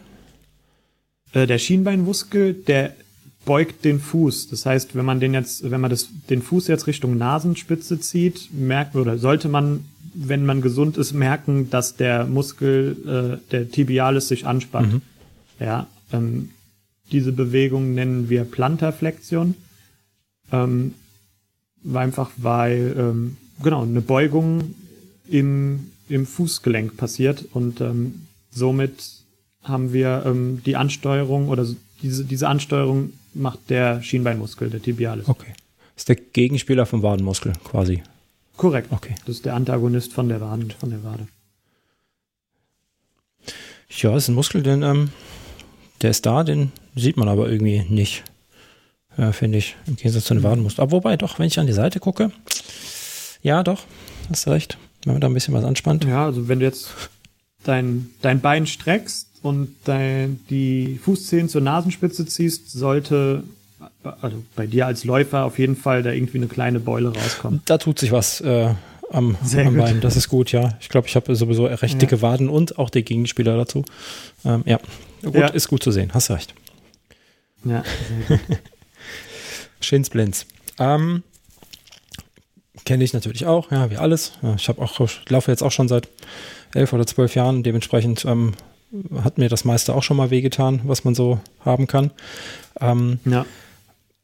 Kann es auch sein, wenn man sich, man hört immer wieder, ich habe mir die Schuhe zu fest geschnürt und seitdem tut mir mein Schienbein weh. Ähm, das wäre ja dann ähm, ich sag mal, keine, keine chronische dauerhaft, also keine Verletzung, die ich, die, die ich mir durch einen chronischen Vorgang zugezogen habe, sondern das geht doch dann vielleicht schon wieder eher in, in Richtung Trauma, oder? Wenn ich das zu fest habe. Oder ist das eine andere Verletzung, sage ich mal? Mm, ja, das ist interessant. Und zwar, ähm, wenn man sich jetzt die Schuhe, also man muss halt wissen, die Schuhe sind natürlich maßgeblich in der Bewegung oder in der Biomechanik eingespannt. Mhm. Ähm, das heißt, wenn ich mir jetzt die die Schuhe zu fest zubinde, ist diese, die Plantarflexion, also die Beugung des Fußes, vielleicht um zwei bis fünf Grad weniger möglich, wie wenn ich die Schuhe locker hätte.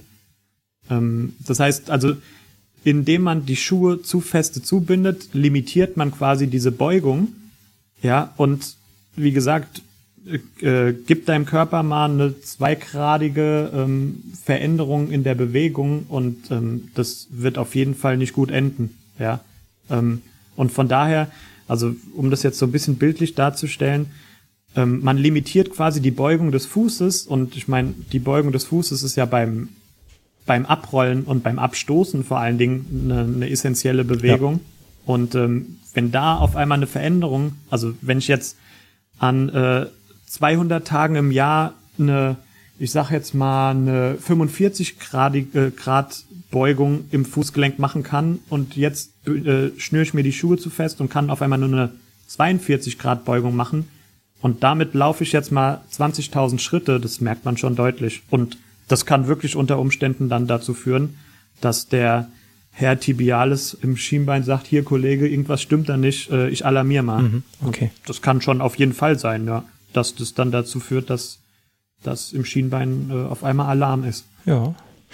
Ähm, was ist denn so, wenn du sagst, das kann schon mal so sein? Ähm, ich meine, man merkt ja auch, wenn man den Schuh zu fest geschnürt hat, ne, ja. eigentlich sollte es wehtun oder sollte zumindest unangenehm sein, dass man dann merkt, ähm, da ist irgendwas, dann muss ich ähm, den Schuh lockern. Ähm, kennt man mit Sicherheit auch, wenn man losläuft und ähm, sich denkt, ah, der Schuh ist zu eng, dann halte ich an, dann bin ich hier neu. Ja. Dann laufe ich wieder los, dann denke ich, oh, das ist ja zu locker. Ähm, dann bin ich ja. neu, dann ist er wieder zu fest. Und ähm, ja. da, ich glaube, das haben wir alle schon mal gehabt auf den ersten drei, vier Kilometern. Es gibt einfach so Tage, da hat man es irgendwie nicht drauf, seine Schuhe ordentlich zu binden. Oder ähm, die Füße schwellen ja auch an, ne, abends. Am Ende Richtig. des Tages, dass das einfach auch da so sein kann. Ja. Ähm, das ist aber eher so eine, so eine atypische Sache, wie ich jetzt rausgehört habe. Ne? Das ist ich sag mal, Selbstverschulden, dass man auch wieder beheben kann. Irgendwie relativ schnell. Was ist denn so eher so die, die, ich sag mal, typische, typische Verletzung oder typische Überlastung für den äh, Schienbeinmuskel? Ja, auch da wirklich, also man kann sich ja vorstellen, ähm, wenn man jetzt mal, wenn man jetzt mal ans Laufen denkt, ähm, die Beugung im Fuß wird auch durch die Beugung im Knie für, äh, maßgeblich beeinflusst. Ähm, das heißt, entweder falscher Laufstil, ja, ich arbeite nicht mit dem vollen Bewegungsumfang in der, in der Beugung, sowohl im Knie als auch im Fußgelenk. Mhm. Ähm, oder halt auch einfach wieder, ja, eine Fußfehlstellung. Ja, also ähm, wollte ich ja eh gleich nochmal zukommen. Fußfehlstellungen spielen da auch eine Riesenrolle und wenn einfach diese, dieser Kraftübertrag nicht sauber funktioniert und ähm, wie gesagt, beim Laufen, wir reden ja von einer tausendfachen Belastungswiederholung. Ja. Ähm, das sind Sachen, die, die tun bei einmal nicht weh, die tun bei hundertmal nicht weh, aber die können halt bei zehntausend Mal schon, schon irgendwie wehtun. Also da auch, auch da wieder, ähm, der richtige Laufstil, auf jeden Fall eine ganz, ganz wichtige Sache, aber auch Fußfehlstellungen spielen da eine große Rolle. Okay, jetzt hast du gerade einmal richtig und einmal falscher, falscher Laufstil ähm, gesagt. Ähm, wenn ich jetzt ja. wieder google und mir YouTube-Videos angucke, bekomme ich tausend Videos mit, das ist der falsche Laufstil oder das ist der richtige ja. Laufstil. Gibt es da so ein, so ein allgemeingültiger, ähm, wir sagen immer Vorfuß, Mittelfuß, Fersenlauf wäre angeblich ganz schlecht. Ähm, Vorfuß ja. und Mittelfuß ist das das Optimum beim Laufen, hört man ja immer wieder. Ja. Kann man das so ja, sagen? Ja, auch da, auch da denke ich, ähm, ich glaube bei, korrigier mich, aber bei 1000 Läufern sieht man 995 verschiedene Laufstile, einfach auch der Anatomie geschuldet. Ja, ja also ist ja klar, äh, ein 1,91 großer Mann läuft ja biomechanisch einen ganz anderen Stil wie eine 1,75 große Frau. Also das sind ja ähm, Sachen, die da auch mit reinspielen. Ansonsten denke ich, kann man schon gucken, woran liegt's und versuchen, durch welche Stellschraube kann ich denn dieses Problem lösen. Ja, ich bin da persönlich auch kein Fan, das ist richtig und das ist falsch. Ähm, ich gucke mir meistens sowohl einmal den Patient statisch an, also im Stehen von allen Seiten und dynamisch, entweder beim Laufen oder halt wirklich beim Joggen auch. Und ähm, wenn ich dann sehe, okay, das könnte, also ich weiß ja, er kommt, der Patient oder die Patientin kommt zu mir und sagt, hier, ich habe da und da Schmerzen, dann mache ich mir ja schon mal eine Hypothese, woran kann es denn liegen, worauf muss ich achten und wenn sich das dann bestätigt, dann guckt man halt durch Anpassungen von diversen Stellschrauben, ähm, wie fühlt sich's an? Hm. Wie fühlt sich's an, wenn wir es jetzt mal zwei Minuten so machen?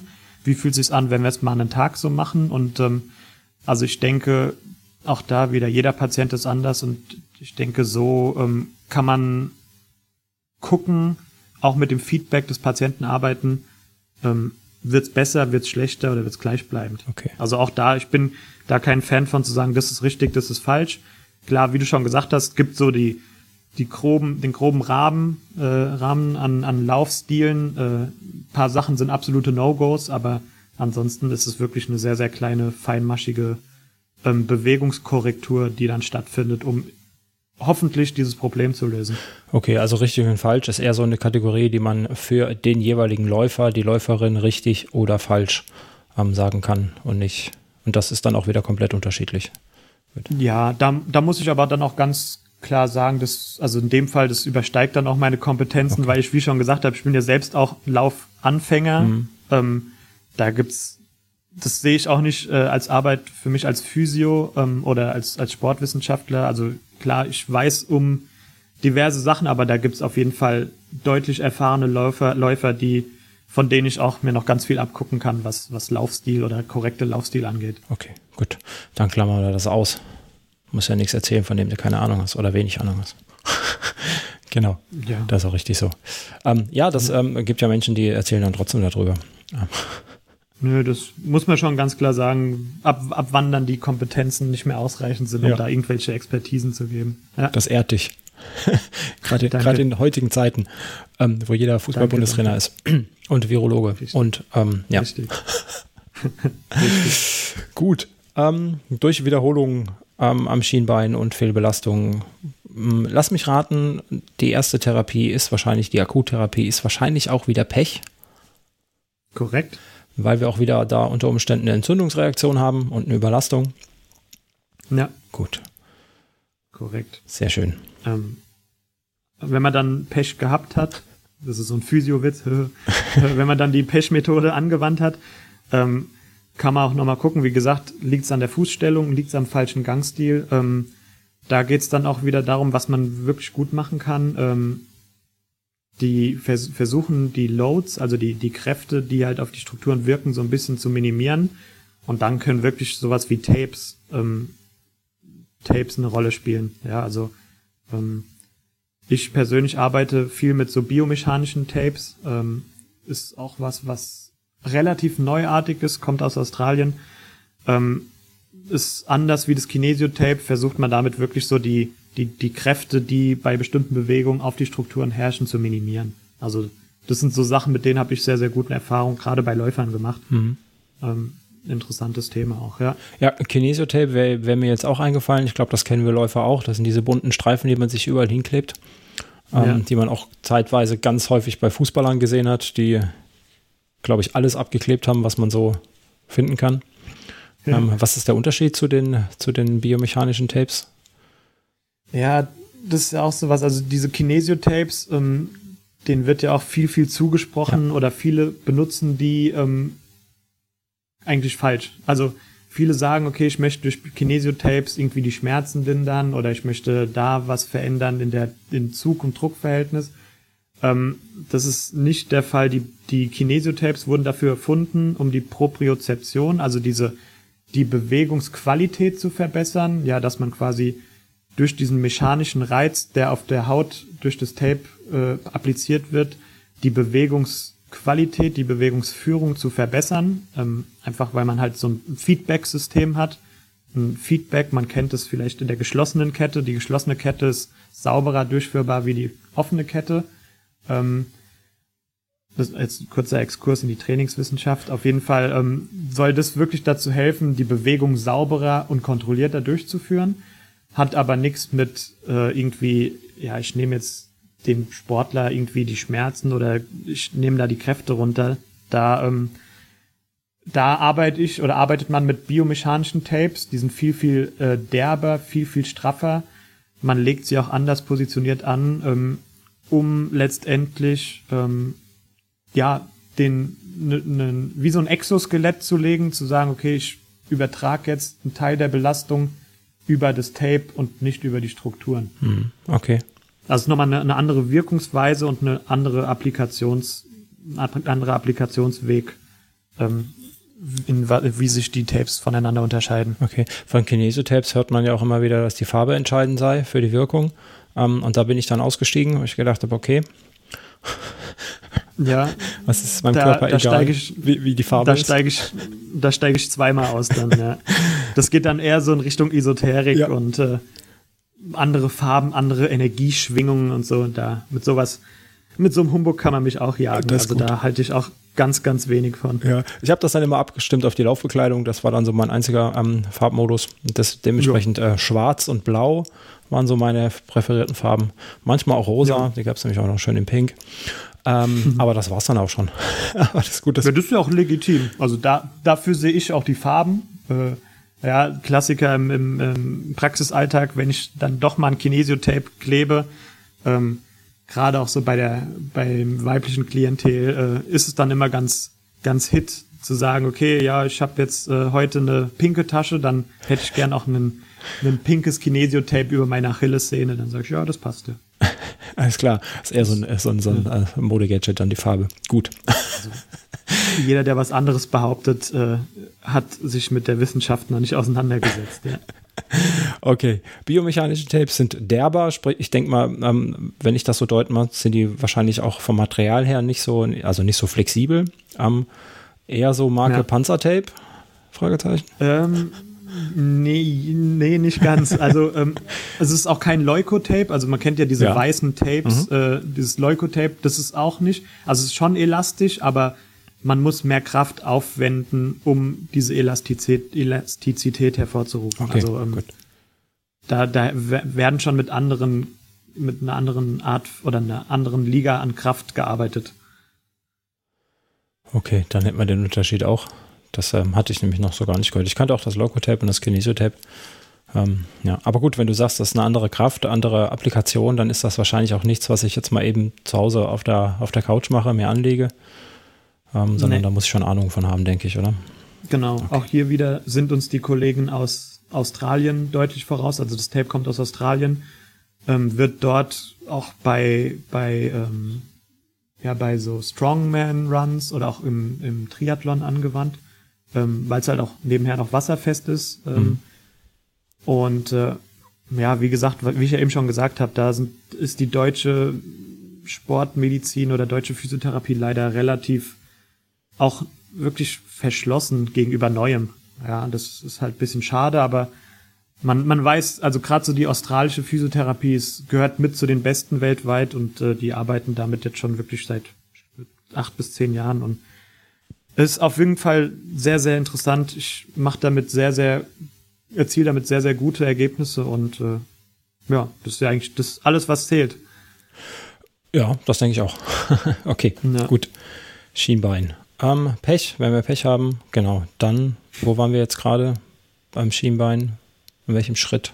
Ich denke mal an der relativ Langzeittherapie, beziehungsweise ähm, ähm, der Ursache vielleicht, ne? Ursache hatten wir, glaube ich, schon geklärt. Genau. Ja. Ja, nee, also Schienbein, äh, das wäre jetzt so das, was mir zu dem Shinsplints einfallen würden. Dann hast du ja eben schon gesagt, der Gegenspieler dazu wäre dann quasi hinten die Wade. Mhm. Ähm, der Wadenmuskel an sich macht tatsächlich weniger Probleme, aber dann, und da werden wahrscheinlich bei allen Läufern auch die, die Lampen angehen, die Achillessehne. Also die Achillessehne ja. ist halt auch sowas, ähm, der Name kommt nicht von ungemein, ähm, ist halt einfach die Achillessehne. Ja, das ist die Schwachstelle ähm, der griechischen Mythologie, war das, glaube ich, wenn ich ja. mich jetzt nicht mhm. vollkommen ver, äh, vertue. Ähm, ja, auch hier wieder sehr, sehr interessante Struktur. Ähm, die dickste Sehne, die dickste Sehne im Körper, ähm, weil, das habe ich ja eben schon gesagt, Form follows Function. Die Sehne wird vom Körper extra so gemacht, weil dort halt einfach die größten Kräfte drauf, drauf herrschen. Ja, also ähm, kann man sich ja vorstellen, was da beim Laufen, beim, beim Joggen oder beim Sprinten für Kräfte auf die Achillessehne wirken weil die ist ja letztendlich mit dem Wadenmuskel für jedes Abstoßen unseres Körpers äh, zuständig.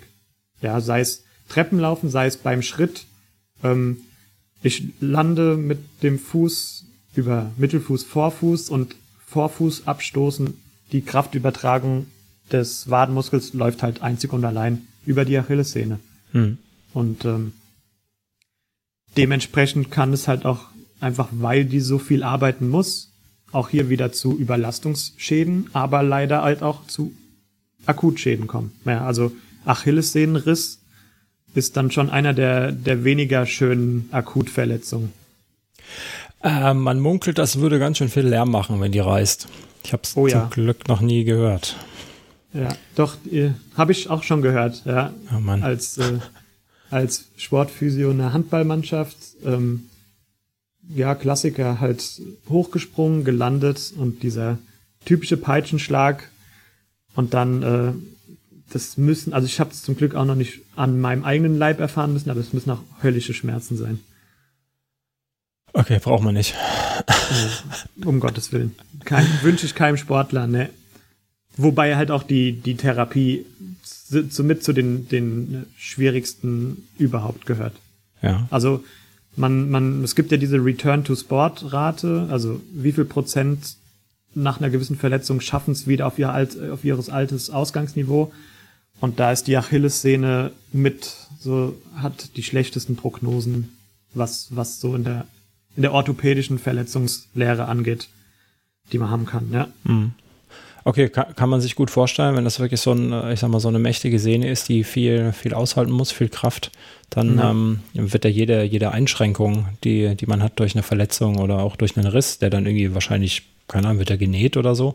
Genau. Oder geklebt oder was auch immer man es da heutzutage macht, ähm, dann wird die ja nicht mehr so leistungsfähig sein, ja. Und äh, anfälliger, denke ich. Genau.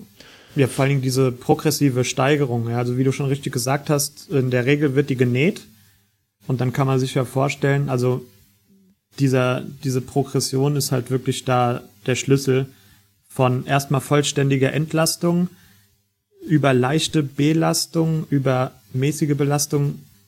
Ist halt wirklich auch eine Herausforderung für uns als Physios zu sagen, okay, ähm, ab jetzt können wir da wieder ein bisschen mehr Loads, also ein bisschen mehr Krafteinwirkung draufgeben. Und diese, diese langsame Progression oder, oder den Zeitpunkt der Progression so zu wählen, dass der Stimulus, wir nennen ihn adäquat gesetzt wird, ist schon relativ schwer aus therapeutischer Sicht. Okay, ja, ja. Ähm, kann ich mir gut, gut vorstellen. Ähm, und dann, ja, wenn du sagst, da ist die Rate sehr gering von, von Sportlern, die dann wieder zurückkommen. Ja. Ja, ähm, wie vermeidet man das, wenn das so drastische Einschnitte gibt, wenn einem die Achillessehne einen Strich durch die Rechnung macht? Oder wie, wie verletzt man sich so eine Achillessehne in der Regel? Oder woran kann es liegen? Also ähm, die Achill der Achillessehnenriss ist tatsächlich vermeidbar, weil ähm, auch da haben Studien gezeigt, Risse, also die Achillessehne, wenn sie gesund ist, reißt an sich nicht. Ja, die Achillessehne, ich hatte die Zahl auch mal vor Augen, kann irgendwie 10.000 Newton an, an Kraft ähm, aushalten, bevor sie reißt. Das ist eine Zahl, die man im menschlichen Körper so eigentlich nicht, äh, nicht generieren kann oder selten generiert. Das heißt, ein Achillessehnenriss passiert tatsächlich nur, wenn das Gewebe vorgeschädigt war. Vorgeschädigt bedeutet chronische Achillessehnenverletzung. Ja, also es, man nennt es Tendinopathie, also eine, eine Verletzung oder eine, eine, eine Verletzung, eine chronische Verletzung von Sehnen. Und da spielt die Achillessehne halt auch eine große Rolle. Ähm, dass dort über diverse Entzündungsprozesse, also die, die Sehnen bestehen ja aus Kollagen, das ist Gewebe, woraus äh, dieses derbe, dehnbare De äh, Sehnengewebe entsteht. Ähm, durch Entzündungsprozesse baut dieses Kollagen ab, die Stabilität wird weniger, der Körper ersetzt, ersetzt es, aber halt durch minderwertiges Kollagengewebe. Und ähm, das führt einfach dazu, dass diese Resistenz, diese massive Sehne einfach nicht mehr bereit ist, so viel Kraft zu absorbieren. Und wenn man dann halt eine Sprungbewegung macht und eine gewisse Anzahl an, an Kraft auf diese Sehne einwirkt, dann knallt's halt, ja. Das heißt, mhm. in diesem Fall umso wichtiger, auch chronische Verletzungen zu vermeiden, chronische Sehnenverletzungen zu vermeiden, um halt diesen Worst Case wirklich auch äh, bestenfalls zu umgehen. Okay. Man spricht ja von, äh, von bei der Kombination Wade und Achillessehne ja, glaube ich, auch von, von einer Art Feder, ne? So eine Art Federmechanismus. Genau. Quasi, ja. ja. Okay. Ja. Auch da ist halt wieder auch beim Laufen diese Überlastung. Ja, also ähm, wenn man zu viel läuft, zu wenig regeneriert, schlimmstenfalls dann noch eine Fußfehlstellung dabei hat, ähm, ist das auch eine Sache, die echt häufig vorkommen kann. Ja. Und der Weg daraus, auch hier, wie eben schon bei der Sehnenverletzung erwähnt, führt übers exzentrische Training. Ja, also Pech überspringe ich jetzt mal, aber ähm, mhm. Exzentrische Training eignet sich einfach bestens, um da wieder die Sehne adäquat zu belasten und auch ja resistent gegenüber diesen großen Belastungen zu machen, die sie halt eben Tag für Tag, besonders im Sportalltag halt äh, leisten muss. Ja. Mhm, ja. Ja, Achillessehne, ähm, die Schmerzen dürften einem oder werden einem schnell bekannt, wenn man, ähm, ich sag mal, ähm, Umfangssteigerungen hat. Ne? So ein typischer, typischer Fall, ich trainiere auf einen Zehner und steigere meinen Umfang, mache mehr Tempo, mehr Tempoeinheiten. Ja. Ähm, oder ich steige meinen Umfang, weil ich einen Marathon laufen möchte. Und äh, habe dann, was weiß ich, ich weiß gar nicht, wie viele Kilometer man in der Woche bei einem Marathon trainiert, schon so lange nicht mehr nach Plan trainiert. Mhm. Ähm, aber wenn man mal ja einfach die Steigerung zu, zu sehr ähm, forciert, dann hat man eben schnell diese Überlastung. Ne? Richtig. Ja, wir sprechen ja auch bei, also so bei, bei diesen, äh, diesen passive Strukturen, da sprechen wir auch von bioaktivem Gewebe. Ähm, das bedeutet, das sind ja, das sind ja, das ist Gewebe, was auf unsere Reize, auf unsere Stimuli reagiert. Ja, das heißt, wenn du für einen Zehner trainierst und du fügst deiner Achillessehne ähm, immer ähnlichen, die ähnlichen Umfang an, an Belastung ähm, zu, dann reagiert der Körper ja darauf. Die Sehne, ist, das sind alles, das ist ja alles schlaues Gewebe. Das denkst du, ah, okay, hier der Sascha, der macht jetzt hier wieder ähm, heute ein Zehner, dann mal ein Zwölfer, aber halt immer so in demselben, in demselben Rahmen, dann mhm. das Gewebe versteht es und reagiert drauf, ja. Und dementsprechend, ja, ist deine komplette, deine komplette Biomechanik darauf geschult, 10.000 Kilometer möglichst effizient zu laufen. So. Und wenn du dann halt, äh, wie du schon eben gesagt hast, jetzt mal auf einen Halbmarathon äh, in Umfang steigerst, dann muss das Gewebe auch erstmal nachkommen. Und das dauert halt, ja? ja. Deswegen ist es halt ganz, ganz wichtig, da diese Schritte möglichst klein und möglichst früh einzuleiten, weil wenn man das innerhalb von vier Wochen machen will, das Gewebe, das kommt da nicht hinterher. Ja, also die Achillessehne, das ist vorprogrammiert, dass da Probleme entstehen wird, weil du einfach, ja, du hast äh, wie beim Autofahren, du bist vom ersten in dritten geschaltet und das ist dann klar, dass der Motor stockt.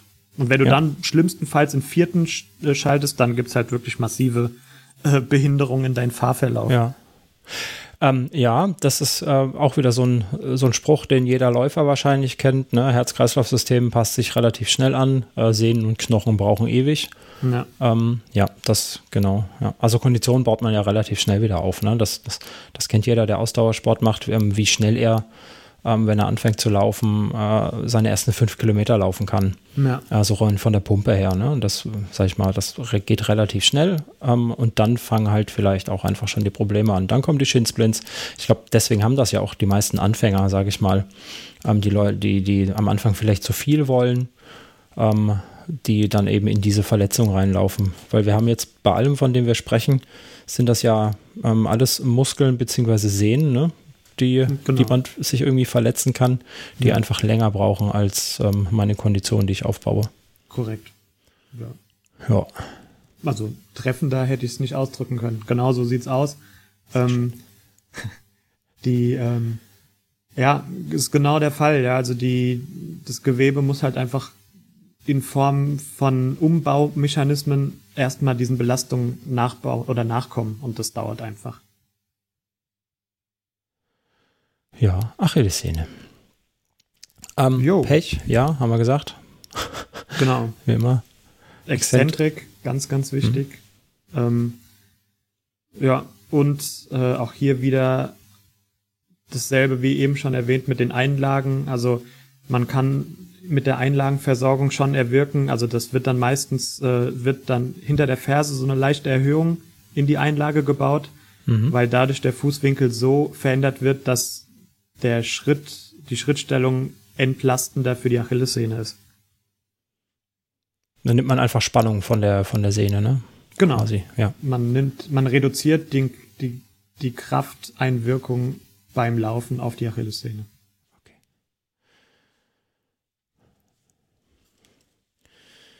Ja, Achillessehne. Ah, fieses Ding. Ähm, kann man da wieder auch wieder was mit, wir nennen sie einfach mal Faszienrolle, auch wenn wir gerade eben gelernt haben, dass sie mit der Faszie relativ wenig zu tun haben eigentlich. Ja. Ähm, kann man da auch wieder was tun an der Achillessehne? Genau, also an, an der Achillessehne per se nicht, aber auch hier die Achillessehne ist ja nur der Kraftübertrag der Wadenmuskulatur und da kommt man der Achillessehne auf jeden Fall zugute, wenn man den Tonus der Wadenmuskulatur senkt. Das heißt, mhm. Tonus, wie gesagt, bedeutet die Spannung das heißt, durch sowas wie Massage, ähm, Triggerpunkte oder halt eben Faszienrolle oder Black Roll oder Foam Roll oder wie man sie nennen will, kann man halt wirklich den Tonus der Wadenmuskulatur so senken, dahingehend senken, dass man damit auch die Belastung der Achillessehne reduziert. Mhm. Ja. Ich glaube, das haben wir gar nicht so explizit erwähnt, ähm, den Zusammenspiel zwischen oder das Zusammenspiel zwischen ähm, Sehnen und Muskulatur. Du kannst mich gerne korrigieren. Ich versuche jetzt hier mal so ein bisschen anzugeben mit dem, was ich noch weiß. Ähm, ja. Sehnen sind ja ähm, immer, ich sag mal, die, die Endstücke, die Befestigungspunkte der Muskulatur am, am jeweiligen Knochen, oder? Genau. Okay, also der, ja. Ja, du bitte, erzähl. Äh, okay, nö, das klingt, klang ja schon alles sehr gut. Also der Muskel, okay. der Muskel erzeugt die Kraft und ähm, um den Kraft um die Krafteinwirkung auf den Knochen zu bringen, hat der Körper halt so ein Zwischenglied gebaut und das ist die Sehne. Ähm, die Sehne ist eigentlich, also die Sehne ist ein passives Gewebe, die kann ähm, keine aktive Ansteuerung oder Kraftaufbringung anwenden, der Muskel kann es aber. Und das ist die Funktion der Sehne. Okay. Und dementsprechend ähm, kann man sich jetzt ja wahrscheinlich schon denken, dass immer, wenn man irgendwo Sehnenprobleme hat, ähm, man sich auch mal ein bisschen um, die, um den Muskel der da dran hängt, kümmern sollte, oder? Auf jeden Fall. Okay. Alles andere wäre fahrlässig. Also da ist eine, eine ganz, ganz starke Korrelation gegeben zwischen Muskeln und Sehnenproblemen desselben Muskels vor allen Dingen. Hm. Okay, Waden massieren, Waden ausrollen, ähm, Wadenspannung reduzieren. Auf jeden Fall. Okay. Auf jeden Fall. Gut. Klingt gut. Ähm, so eine typische Übung, so eine typische exzentrische Übung für die Achillessehne, was wäre das? Ich kenne das von, man steht auf einer Treppe und macht hier diesen, diesen Wadenheber. Man, oder ist das falsch? Oder senkt man dann eher ab? Genau, also ein Wadenheber wäre die Konzentrik. Mhm. Also auf jeden Fall auch eine gute Übung, um die Wadenmuskulatur zu kräftigen.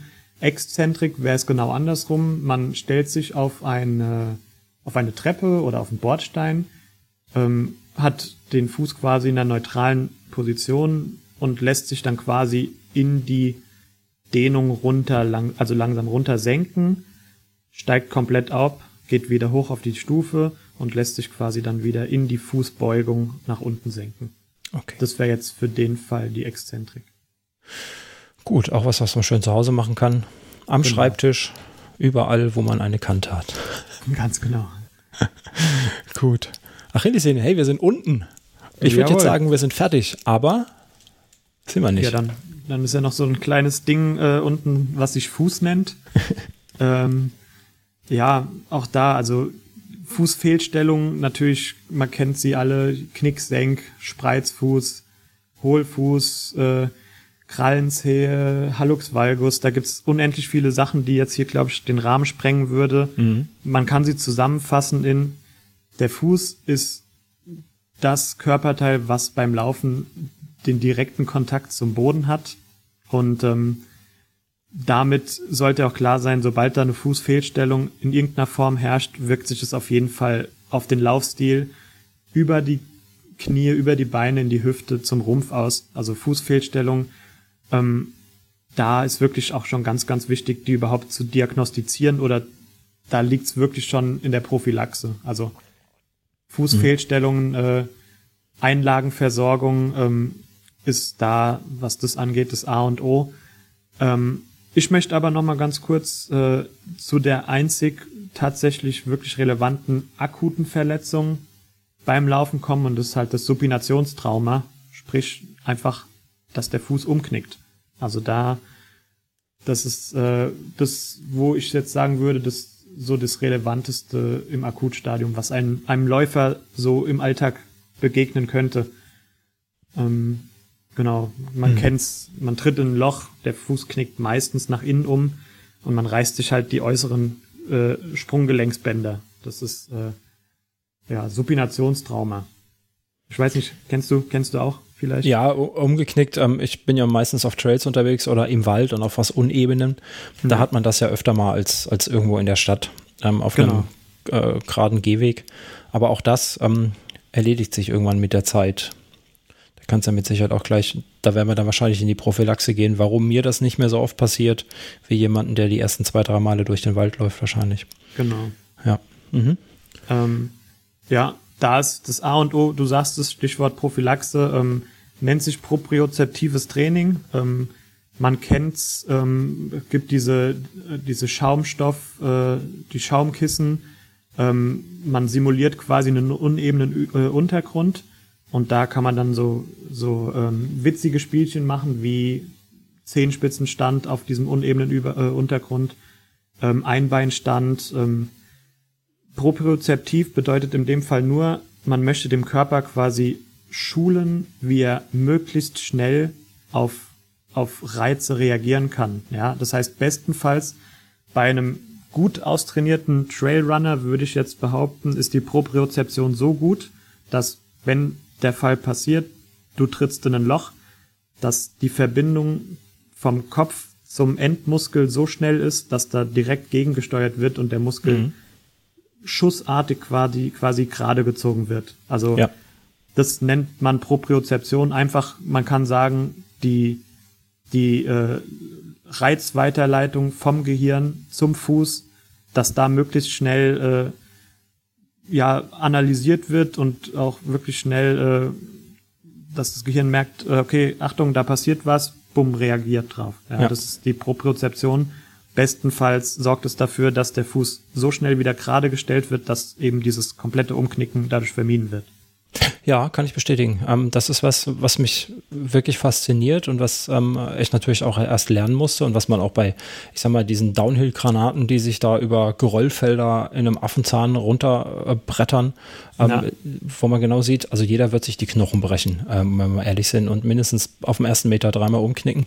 Aber da ist einfach so die, wie du sagst, die Fähigkeit, dass man ähm, äh, ja einfach das Gefühl entwickelt, oder einfach gar nicht mehr reagieren muss, weil der Körper von alleine reagiert, ähm, wenn man umknickt, auf Steine tritt. Und das kann ich, äh, ja, das, das, das kenne ich. Ähm, das ist was, was man lernen muss und was man lernt durch öfter äh, auf dem Trail laufen. Da ist es natürlich gefährlich, weil man sich verletzen kann. Da ist dann Schaumstoffkissen, glaube ich, der bessere Weg. genau. Da kann man auch äh, alternativ, man muss äh, jetzt auch keine teuren ähm, Therapiegeräte in Form von so einem Schaumstoffkissen kaufen man kann sich auch einfach ein Handtuch zusammenrollen und kann darauf seine Übung machen. Ja, also ich habe das eine Zeit lang gemacht, da habe ich mir ein Handtuch zusammengerollt oder auch wer eine Yogamatte hat, kann die auch rollen und als als instabilen Untergrund verwenden. Hab mich da einbeinig draufgestellt und habe halt einfach einen Tennisball gegen die Wand geworfen. Ja, und man wird mhm. sehen, äh, wenn man das am Anfang noch nicht so, wenn man da noch nicht so geübt drin ist, ähm, hat man ganz schön Probleme, den Ball zu fangen, sich darauf zu fokussieren und halt mit einem Bein auf einer unebenen Fläche das Gleichgewicht zu halten. Ja, das stimmt. also das wären jetzt so Ideen, wie man da auf jeden Fall, gerade im Trailrunning, äh, ist es, würde ich sagen, ein Muss. Also wenn man das nicht macht und ich vermute, du bist in deinem Leben auch schon in das eine oder andere Loch getreten oder über den ja. einen oder anderen Geröll gestolpert. Ähm, wenn man da nicht auf Zakt ist, dann setzt man wahrscheinlich mehr aus, wie als man auf dem Train ist.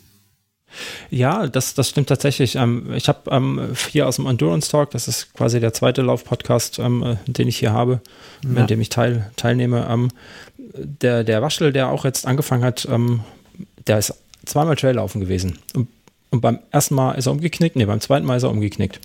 Dann war er sofort verletzt. Eben genau ja. das, weil das einfach nicht, nicht gewohnt war. Ne? Das ist einfach, ähm, ja, das muss man einfach üben, genau.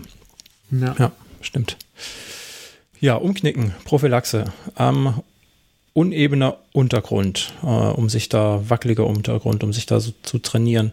Ähm, am besten einbeinig, hast du gesagt. Vielleicht auch so ein bisschen Spirenzchen machen, wie Bälle fangen. Äh, einbeinige Kniebeuge kennt man auch, zumindest da so ein bisschen, ne? oder ja. ähm, um einfach den, den, den Fuß rauszufordern. Ich habe mir gerade eben ein Bild vom Fuß angeschaut ähm, und wenn man sich mal so die, die, die Fußknochen anguckt, das ist ja, also so auf den ersten Blick würde ich sagen, mal mindestens genauso komplex wie die Hand. Ne? Mhm. Ähm, wenn man sich die ganzen, ich sag mal, bei uns waren es die Mittelhandknochen in der Hand, aber die ganzen vielen kleinen Knochen, die da drin sind, kann man sich gut vorstellen, dass da wieder auch ähm, sehr komplexe Bewegungsabläufe im Fuß selber stattfinden und stattfinden können. Ja, auf jeden ja. Fall. Genau, also da wird das, das Sprunggelenk wird ja in das obere, also der Fuß wird in das obere und das untere Sprunggelenk ähm, gegliedert. Das obere Sprunggelenk ist ein Scharniergelenk, das heißt, das kann nur beugen, strecken.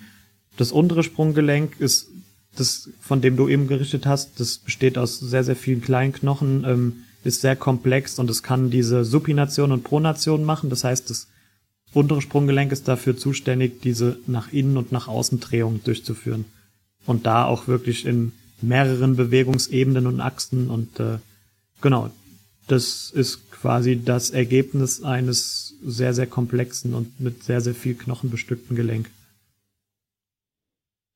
Da steckt viel Evolution drin. Auf jeden Fall. Hoch In diesem Gerät. Ja. Mhm. Ja, umknicken. Ähm, Akutbehandlung, Pech. Korrekt. Genau. Ist jetzt mittlerweile auch sehr einfach. Ja, ja, tatsächlich. Es muss nicht immer, äh, man sieht auch dann auf Instagram, dass da irgendwelche krassen, komplexen Übungen gemacht und gezeigt werden. Muss es nicht. Es kann, es kann so einfach sein und so effektiv sein. Von daher äh, bin ich ein Fan von, von der Pechregel. Ganz einfach. Also das ist super, super ja. Ding. Gut. Ich auch. Ähm, liegt auch auf der Hand. Das lernen wir ja von klein auf. Wenn dir was wehtut, dann kühl es erstmal. Ja. Ähm, genau. Mhm. Ja, umknicken. Ähm, was kann passieren? wenn man umknickt. Die Bänder können, ähm, sag mal, überdehnt werden oder reißen im schlimmsten Fall, ne? Schätze ja. ich. Ja. Wobei das Überdehnen häufiger schmerzhafter ist als das Reißen. Ja, man hat ja auch, also man hat ja sensible Fasern in den Bändern. Wenn sie reißen, bumm, tut's weh und dann ist gut, dann ist erstmal betäubt. Wenn sie dehnen, werden sie halt auf Dauer gestresst und auf Dauer überdehnt und das ist einfach ein, ein Schmerzreiz, der deutlich intensiver und länger anhaltender ist, wie wenn er, wenn sie gerissen sind. Also das ist auch ein ganz, ganz interessantes Thema, was ich halt auch immer den äh, jetzt gerade in so einer Akutversorgung hier Stichwort äh, Sportphysio in einem, in einem Handball, Fußball, Basketballteam. Ich sag, äh, wenn du richtig Schmerzen hast, ähm, ist das die Wahrscheinlichkeit größer, dass du bei dem Supinationstrauma deine Bänder überdehnt hast. Wenn es kurz weh tut, dann nach der Schmerz aber ab äh, äh, nachlässt und einfach nur noch einblutet, dann kann man sagen, okay, die sind durch. Da gibt es jetzt eine massive Einblutung, ja. Nur noch einblutet. genau, nur noch, nur noch am Einbluten ist. da hilft dann wieder Kompression, schätze ich. Auf um das Fall. zu verhindern. Ja. Korrekt. Also erstmal auch Kälte, ja, mhm. um die Blutgefäße, man nennt es Vasokonstriktion, ähm, das ist eine Verengung der Gefäße, um die Blutung zu stillen.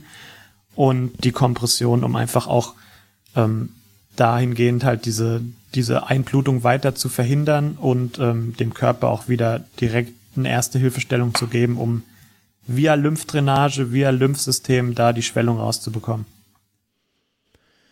Okay, ja, das ist schön, dass das so einfach ist. Ähm, diese Maßnahme, die kann sich jeder merken. Und spätestens heute hat sie sich jeder gemerkt, nachdem wir sie jetzt schon zum x-ten Mal erwähnt haben. Genau. Wenn zwei Sachen, die, äh, die man aus diesem Podcast mitnehmen soll, Peschregel und Exzentrik. ganz, ganz wichtig. Ja, okay. Schreibe ich mir extra groß auf. Kommt äh, extra fett in die Show Notes. Geil, sehr gut, sehr gut. Pech bei der Exzentrik. Ähm, Pech genau. bei der Das ist auch gut. Gute Eselsbrücke.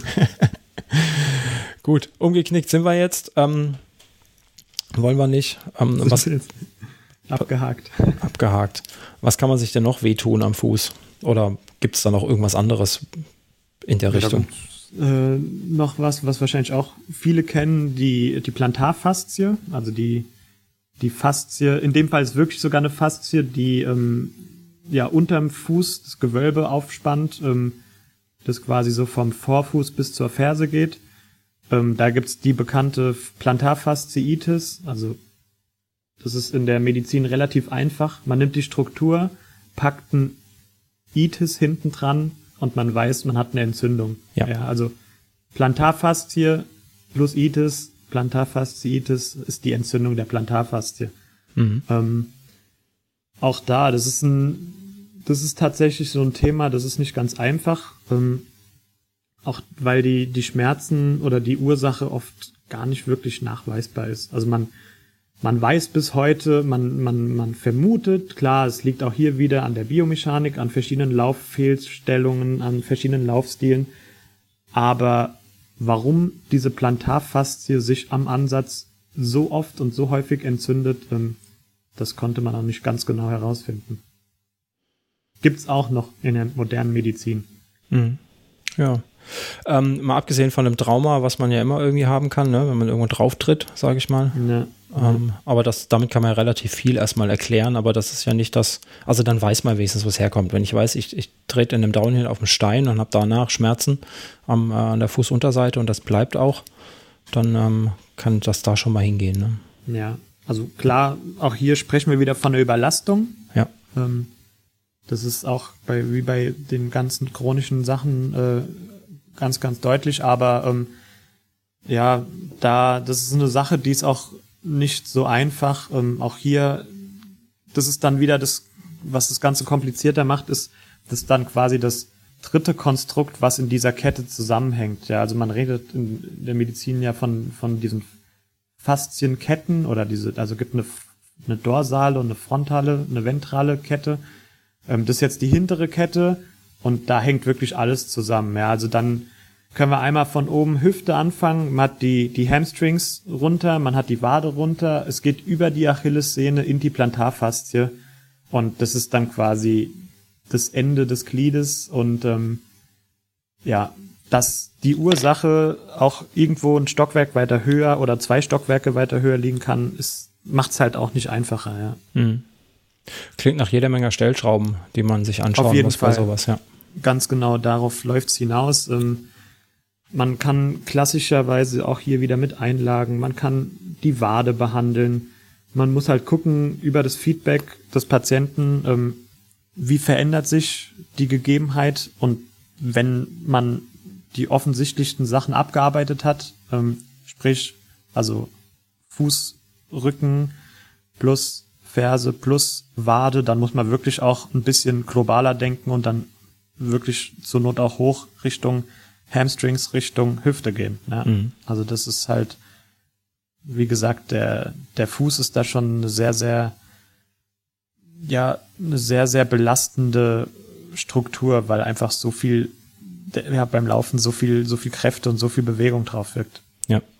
Das ähm, kann ich gut, habe ich äh, immer eine kleine Anekdote von meiner, von meiner Physiotherapeutin. Immer wenn ich da hingehe, also ich Gott sei Dank sehr selten, ähm, also für mich Gott sei Dank sehr selten, für sie wahrscheinlich nicht, ähm, und sage, mir tut hier was weh, dann kann ich zu 99 Prozent davon ausgehen, dass sie dann hier nicht behandelt, sondern irgendwo anders. Ähm, ja. Also nicht am letzten Punkt, nicht an dem, das mir weh tut, sondern also standardmäßig drückt sie, ah, ich sag mal, die meiste Zeit irgendwo an meiner Hüfte rum ähm, ja. und ist eben schon mal in der Etage, äh, um ja. da irgendwas zu regeln, was, was am Bein eigentlich wehtut. Ne? Spricht wieder für die langen Ketten, die wir da so im Körper haben, von denen du gerade gesprochen hast. Genau, genau. Ja. Mhm. Also genau, die, der Schmerz ist ja nur eine Reaktion auf etwas, was irgendwo anders im Magen ist und ähm, ja, dann äh, macht es schon Sinn, sich mal den, den Kerl anzugucken, was da, was da so Sache in den verschiedenen Ebenen ist. Ja. Ja. Ja, das tut sie immer. Ähm. das tut sie immer. Das tut sie immer, ja, genau. Irgendwo andersrum drücken. Plantarfaszie habe ich auch schon hinter mir. Ähm, das ist äh, irgendwie ein Déjà-vu heute. oh. ja, ähm, das ist gut. Du triffst, ähm, das ist auch gleich der, der lebende Beweis, dass ähm, das, was du hier uns jetzt erzählst, ähm, tatsächlich auch stattfindet. Ähm, hab, kann ich alles nachvollziehen. Habe ich alles ja, schon das, gehabt. Das ist doch schön. Das ist doch ja. gut. Also nicht schön, dass du es schon nachvollziehen musstest, aber ähm, ja, das sind jetzt, also das wären jetzt so, wenn ich so die Top Ten nennen müssten an, an den Verletzungen, die ich jetzt bei Sportlern spezifisch bei Läufern nennen mhm. müsste, dann wären das so die, wo sich dann offensichtlich auch die meisten mit irgendwie ja wiedererkennen oder ja. identif identifizieren können. Ja.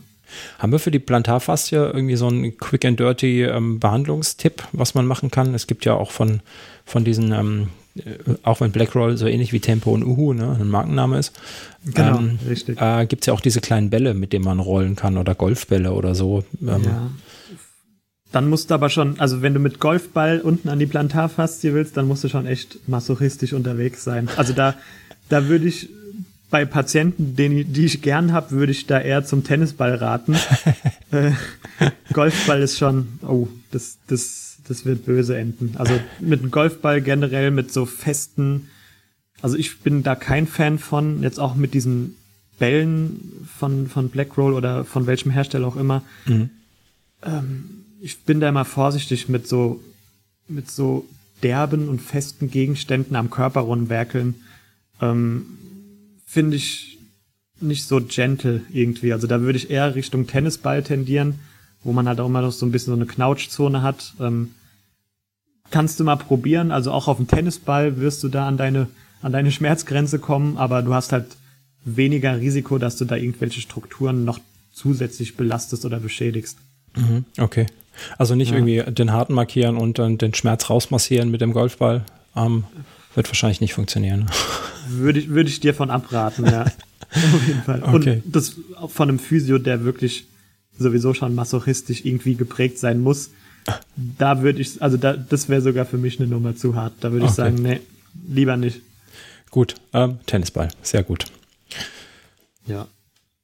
Okay, so ein bisschen raus. Ähm, ich habe das immer gemacht, dann rollst du, ich sag mal, rollst du ein bisschen auf dem, auf dem Ball hin und her. Ich habe natürlich auch keinen kein Golfball, ähm, sowas hat man nicht einfach so, sondern das war tatsächlich auch so ein, so ein, so ein, so ein Schaumstoffkugel, wie man sie kennt, ja. ähm, auf der man rumrollen kann.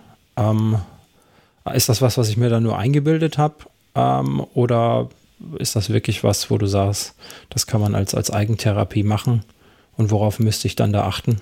Ungefähr. Nee, auf jeden Fall. Also ich würde es jetzt nicht in, einem Akut, in einer Akutphase machen. Also ich würde jetzt nicht äh, nach einem 15 Kilometer Lauf kommen, die Plantarfaszie schmerzt. Da würde ich mich jetzt nicht direkt auf den Tennisball stellen. Äh, kontraproduktiv. Ich würde es halt wirklich auch so zu einer, zu einer, ähm, ja, man sagt, man also zu einer, zu einer regenerativen Sache ähm, unterstützend benutzen. Ähm, wenn ich meine Wade schon versucht habe äh, zu detonisieren, da die Spannung rauszuholen, kann man da halt eben die Spannung auch aus der Plantarfaszie nehmen. Wie gesagt, ich würde es machen, wenn vorm Laufen und wenn auf jeden Fall, wenn man merkt, man ist in keinem akuten Entzündungsschub. Mhm. Also okay. Ähm, das ist auf jeden Fall, ja. Ähm, du sagst es gerade vorm Laufen. Ähm, das gilt dann nur für Plantarfaszie dehnen oder man dehnt sie ja nicht, man massiert sie ja, glaube ich, in dem Fall. Genau. Ähm, aber da habe ich schon ein bisschen verraten, worauf ich hinaus wollte. Dieses, ähm, das hat jetzt nicht, vielleicht hat das auch hier mit was zu tun. Doch, das hat wahrscheinlich mit Biomechanik was zu tun. Ähm, dieses Dehnen vor dem Laufen. Ähm, mhm. Hört man ganz oft, soll man tun. Und dann hört man wieder, man soll es nicht tun, dann soll man nach dem Laufen dehnen. Ähm, ja. Wobei den müssen wir, glaube ich, hier definieren als, äh, du hast vorhin schon gesagt, Muskeltonus, die einfach die, die Spannung oder die Härte aus der Muskulatur nehmen. Und nicht, geht ja, glaube ich, eher nicht um Beweglichkeit oder worum geht es da, wenn ich das so machen genau. soll. Also denen ist auch never ending story. Ähm, kann ich auch kurze Anekdote, ähm, wurde auch bei uns am Campus äh, eine Studie durch da, dahingehend durchgeführt, ähm, hat geguckt, also erstmal ist es Quatsch, also man kann durch den den Muskel nicht verlängern. Ja, mhm. das war ja früher mal sagen, ja, du musst ja. dich dehnen, um da den Muskel zu verlängern. Um nicht zu verkürzen. Nicht. Mhm. Genau. Ja. Und ähm, man hat ähm, also erstmal schon Punkt eins, zweitens ähm, Form dehnen ist äh, auch absolut nicht notwendig und auch nicht sinnvoll, weil ähm, man schafft halt eventuell diese Myofibrillen, also die Bausteine, aus dem Muskel entsteht, kann man so ein bisschen auseinanderziehen, was noch nicht in einer Längendifferenz endet, aber man kann die Fibrillen so ein bisschen auseinanderziehen. Und sobald man einen Schritt in die Belastung geht, der Muskel einmal kontrahiert, ist dieser in Anführungszeichen den Effekt auch schon komplett wieder hinfällig. Okay. Ja, also ähm, man kann es machen, man kann das auch machen, um so ein bisschen ja, tunusgemäß in seinen Modus zu kommen, aber man muss sich halt im Klaren sein, also dem Muskel ist es egal, ob du davor gedehnt hast, sobald du einmal um die Ecke gerannt bist, äh, ist der Effekt eh wieder hinfällig. Und ähm, da habe ich letztens auch was Cooles gehört, es kommt äh, aus der Natur. Ähm, man sieht äh, einen Löwe vor der Jagd auch sich nicht zu de äh, nicht dehnen und aufwärmen. Also ähm, wenn dem so wäre, hätte die Natur schon da einige einige Mechanismen entwickelt, um, um das zu umgehen. Ja, also ja. Wenn jetzt die Antilope vor der Schnauze wegrennt, äh, weil man sich noch erst aufwärmen und dehnen muss, dann hätten so manche Löwen ein Problem auf diesem Planeten. Ja, das äh, klingt sehr logisch, genau. Wenn man sich erst vorbereiten muss für eine, eine äh, sprunghafte Bewegung, großartig, ja. dann ähm, ja, braucht man sich nicht Also nicht bewegen. falsch verstehen, ich möchte jetzt niemandem abraten, sich aufzuwärmen, aber das sieht im aktuellen Goldstandard halt nicht nach denen aus. Ja. Also dann geht's wirklich so langsames Aufwärmen, Herz-Kreislauf-System auf jeden Fall vorbereiten und halt so spezifische Lauf, also Lauf-ABC, ja, um die, wie du schon eben gesagt hast, Mobilität, um die, um die Gelenke durchzubewegen, um da die Gelenkschmiere zu aktivieren, also die Synovialflüssigkeit, was dazu sorgt, äh, dafür sorgt, die Gelenke so ein bisschen geschmeidig zu machen. Das ist auf jeden Fall notwendig, ja, aber ähm, denen vor dem Sport Quatsch. Okay, dann hätten wir dem jetzt auch endlich mal dem Mythos mal entgegengewirkt hier, hoffe ich. Ähm, hoffe ich auch. Ich hoffe. Aber ich, äh, wie du schon vorhin gesagt hast, das geistert ja auch schon seit, seit sehr langer Zeit, ähm, geistert das herum und jeder erzählt irgendwas anderes. Ja. Ähm, aber so macht es schon Sinn, wie du das erzählst, ja. Ja. Gut, ja, das waren deine Top 10. Ich habe hier aber nur sieben Punkte stehen. Ähm, vielleicht habe ich nicht so fein granular aufgeschrieben. Also, ja, ähm, unterteilt, ja, unterteilt äh, kommen wir da ja. hoffentlich ungefähr auf die 10. Plus, minus. Plus, minus. Spielraum muss sein. Genau, kann ja. auch jeder so seine restlichen zwei, zwei, drei, vier Punkte, die er selber hat, äh, sich nochmal im Kopf durchgehen und äh, in den Kommentaren schreiben, wenn er noch eine exotische ja. Verletzung hat. Würde äh, mich auch mal interessieren. Ja. Von den, die jetzt hier zuhören, äh, ob die ähnlich wie du sich damit identifizieren können oder vielleicht auch echt, wie du, ja, exotische Sachen erlebt haben. Also da würde ich, bin ich auch gespannt, was da so als Resonanz kommt. Ja, Genau, ähm, das könnt ihr gerne mal in die Kommentare schreiben oder ähm, wir verlinken auch deine ganzen, ganzen Profile natürlich in dieser, in dieser Episode. Und ich ja. glaube, ich kann auch schon verraten, ähm, dass wir ausgemacht haben, dass das nicht das letzte Mal war, dass wir uns treffen. Ja, ähm, ich hoffe nicht. Diesem, in diesem Podcast. Also von mir aus nicht. Nee, von mir aus auch nicht. Also mir hat es tatsächlich Spaß gemacht und äh, auch interessant zu hören, äh, wie das jetzt so bei dir in der in deiner Laufkarriere aussah und äh, Nö, wenn gewünscht, sehr gerne wieder. Das machen wir auf jeden Fall. Ich, ähm, jetzt haben wir die Zuhörer zwei Stunden äh, zugenördet mit äh, Laufverletzungen und äh, Sehnen und Faszien und Muskulatur und äh, Knochenstrukturen. Ähm, das ist mit Sicherheit keine einfache Episode gewesen, sage ich ganz ehrlich. Ähm, Finde ich aber gut, ähm, um einfach mal die, die, wie wir am Anfang schon gesagt haben, die, ähm, die, die, ja, die Mechaniken zu verstehen, die Abläufe zu verstehen im Körper. Ähm, weil wir laufen zwar einfach immer, wir denken auch immer, das wäre ganz einfach, der, dieser Sport, aber die Bewegung im Körper ist ja, äh, wie wir schon festgestellt haben, hochkomplex. Ne? Wir sind nicht umsonst ja. das einzige Lebewesen, das dauerhaft auf zwei Beinen in der Gegend ähm, läuft. Alle anderen, ja. die ich kenne, die springen, Kängurus zum Beispiel, die laufen ja auch nicht wirklich. Vögel springen, Stimmt. auch wenn sie auf zwei ja. Beinen stehen. Ähm, da scheint also nochmal ordentlich was dran zu sein an dieser, an dieser Lauf- oder Gehbewegung. Ja. Ja. Ja, schöne Sache. Vielen Dank, Dennis. Ja, sehr gerne. Also ich hoffe, äh, ja, es war nicht zu langwierig. Ich könnte Stunden drüber erzählen. Einfach, wie du schon gesagt hast, ja, es ist, man macht sich gar nicht so viel Gedanken darüber, aber umso tiefer man in die Materie geht, umso interessanter wird es eigentlich. Ja. Und relevant halt für jeden Sportler, meines Erachtens nach. Ja. Ja, das, weil das auch so eine, so eine Bewegung ist, die man ähm, ja nicht steuert. Ne, das ist was, das macht der Körper einfach so. Und wie ja. du schon sagst, ähm, im Prinzip sehr, sehr perfekt, ähm, diese Bewegung, dieser ganze Bewegungsablauf. Ja, es kann immer mal knirschen durch Verletzungen, durch, durch die bekannten O- und X-Beine, ähm, einfach wenn Fehlstellungen da sind. Aber im, im, Grunde ist der Bewegungsapparat schon, schon sehr, sehr perfekt, ja. Ja, auf jeden Fall. Ja, dann sage ich mal Dankeschön. Ja, sehr gern. Danke auch nochmal an, an deine Einladung. Hat mir Spaß gemacht. Ja, mir auch. Mir auch. Ähm, wir hören uns äh, nochmal, wir schreiben, wie man dich erreichen kann, weil das hat, davon haben wir, das haben wir am Anfang erwähnt, dass du ähm, ähm, einen Webauftritt hast, den packe ich hier mit rein. Du bist nämlich ja. der Medical Dude. Ähm, da kann man genau. ganz viele Sachen nochmal nachlesen, die und noch mehr, die du jetzt hier erzählt hast. Ähm, man kann sich auf jeden Fall mal das Powerplay anschauen, das habe ich mir heute Mittag auch nochmal angeguckt diese ähm, Eis- und Kompressionsbandagen, nein, Bandagen sind es nicht, Manschetten oder wie auch immer. Kann, ähm, kann man so stehen lassen. Ja, kann ja. man so stehen lassen. Sehr schön. Ähm, interessante Sache auf jeden Fall.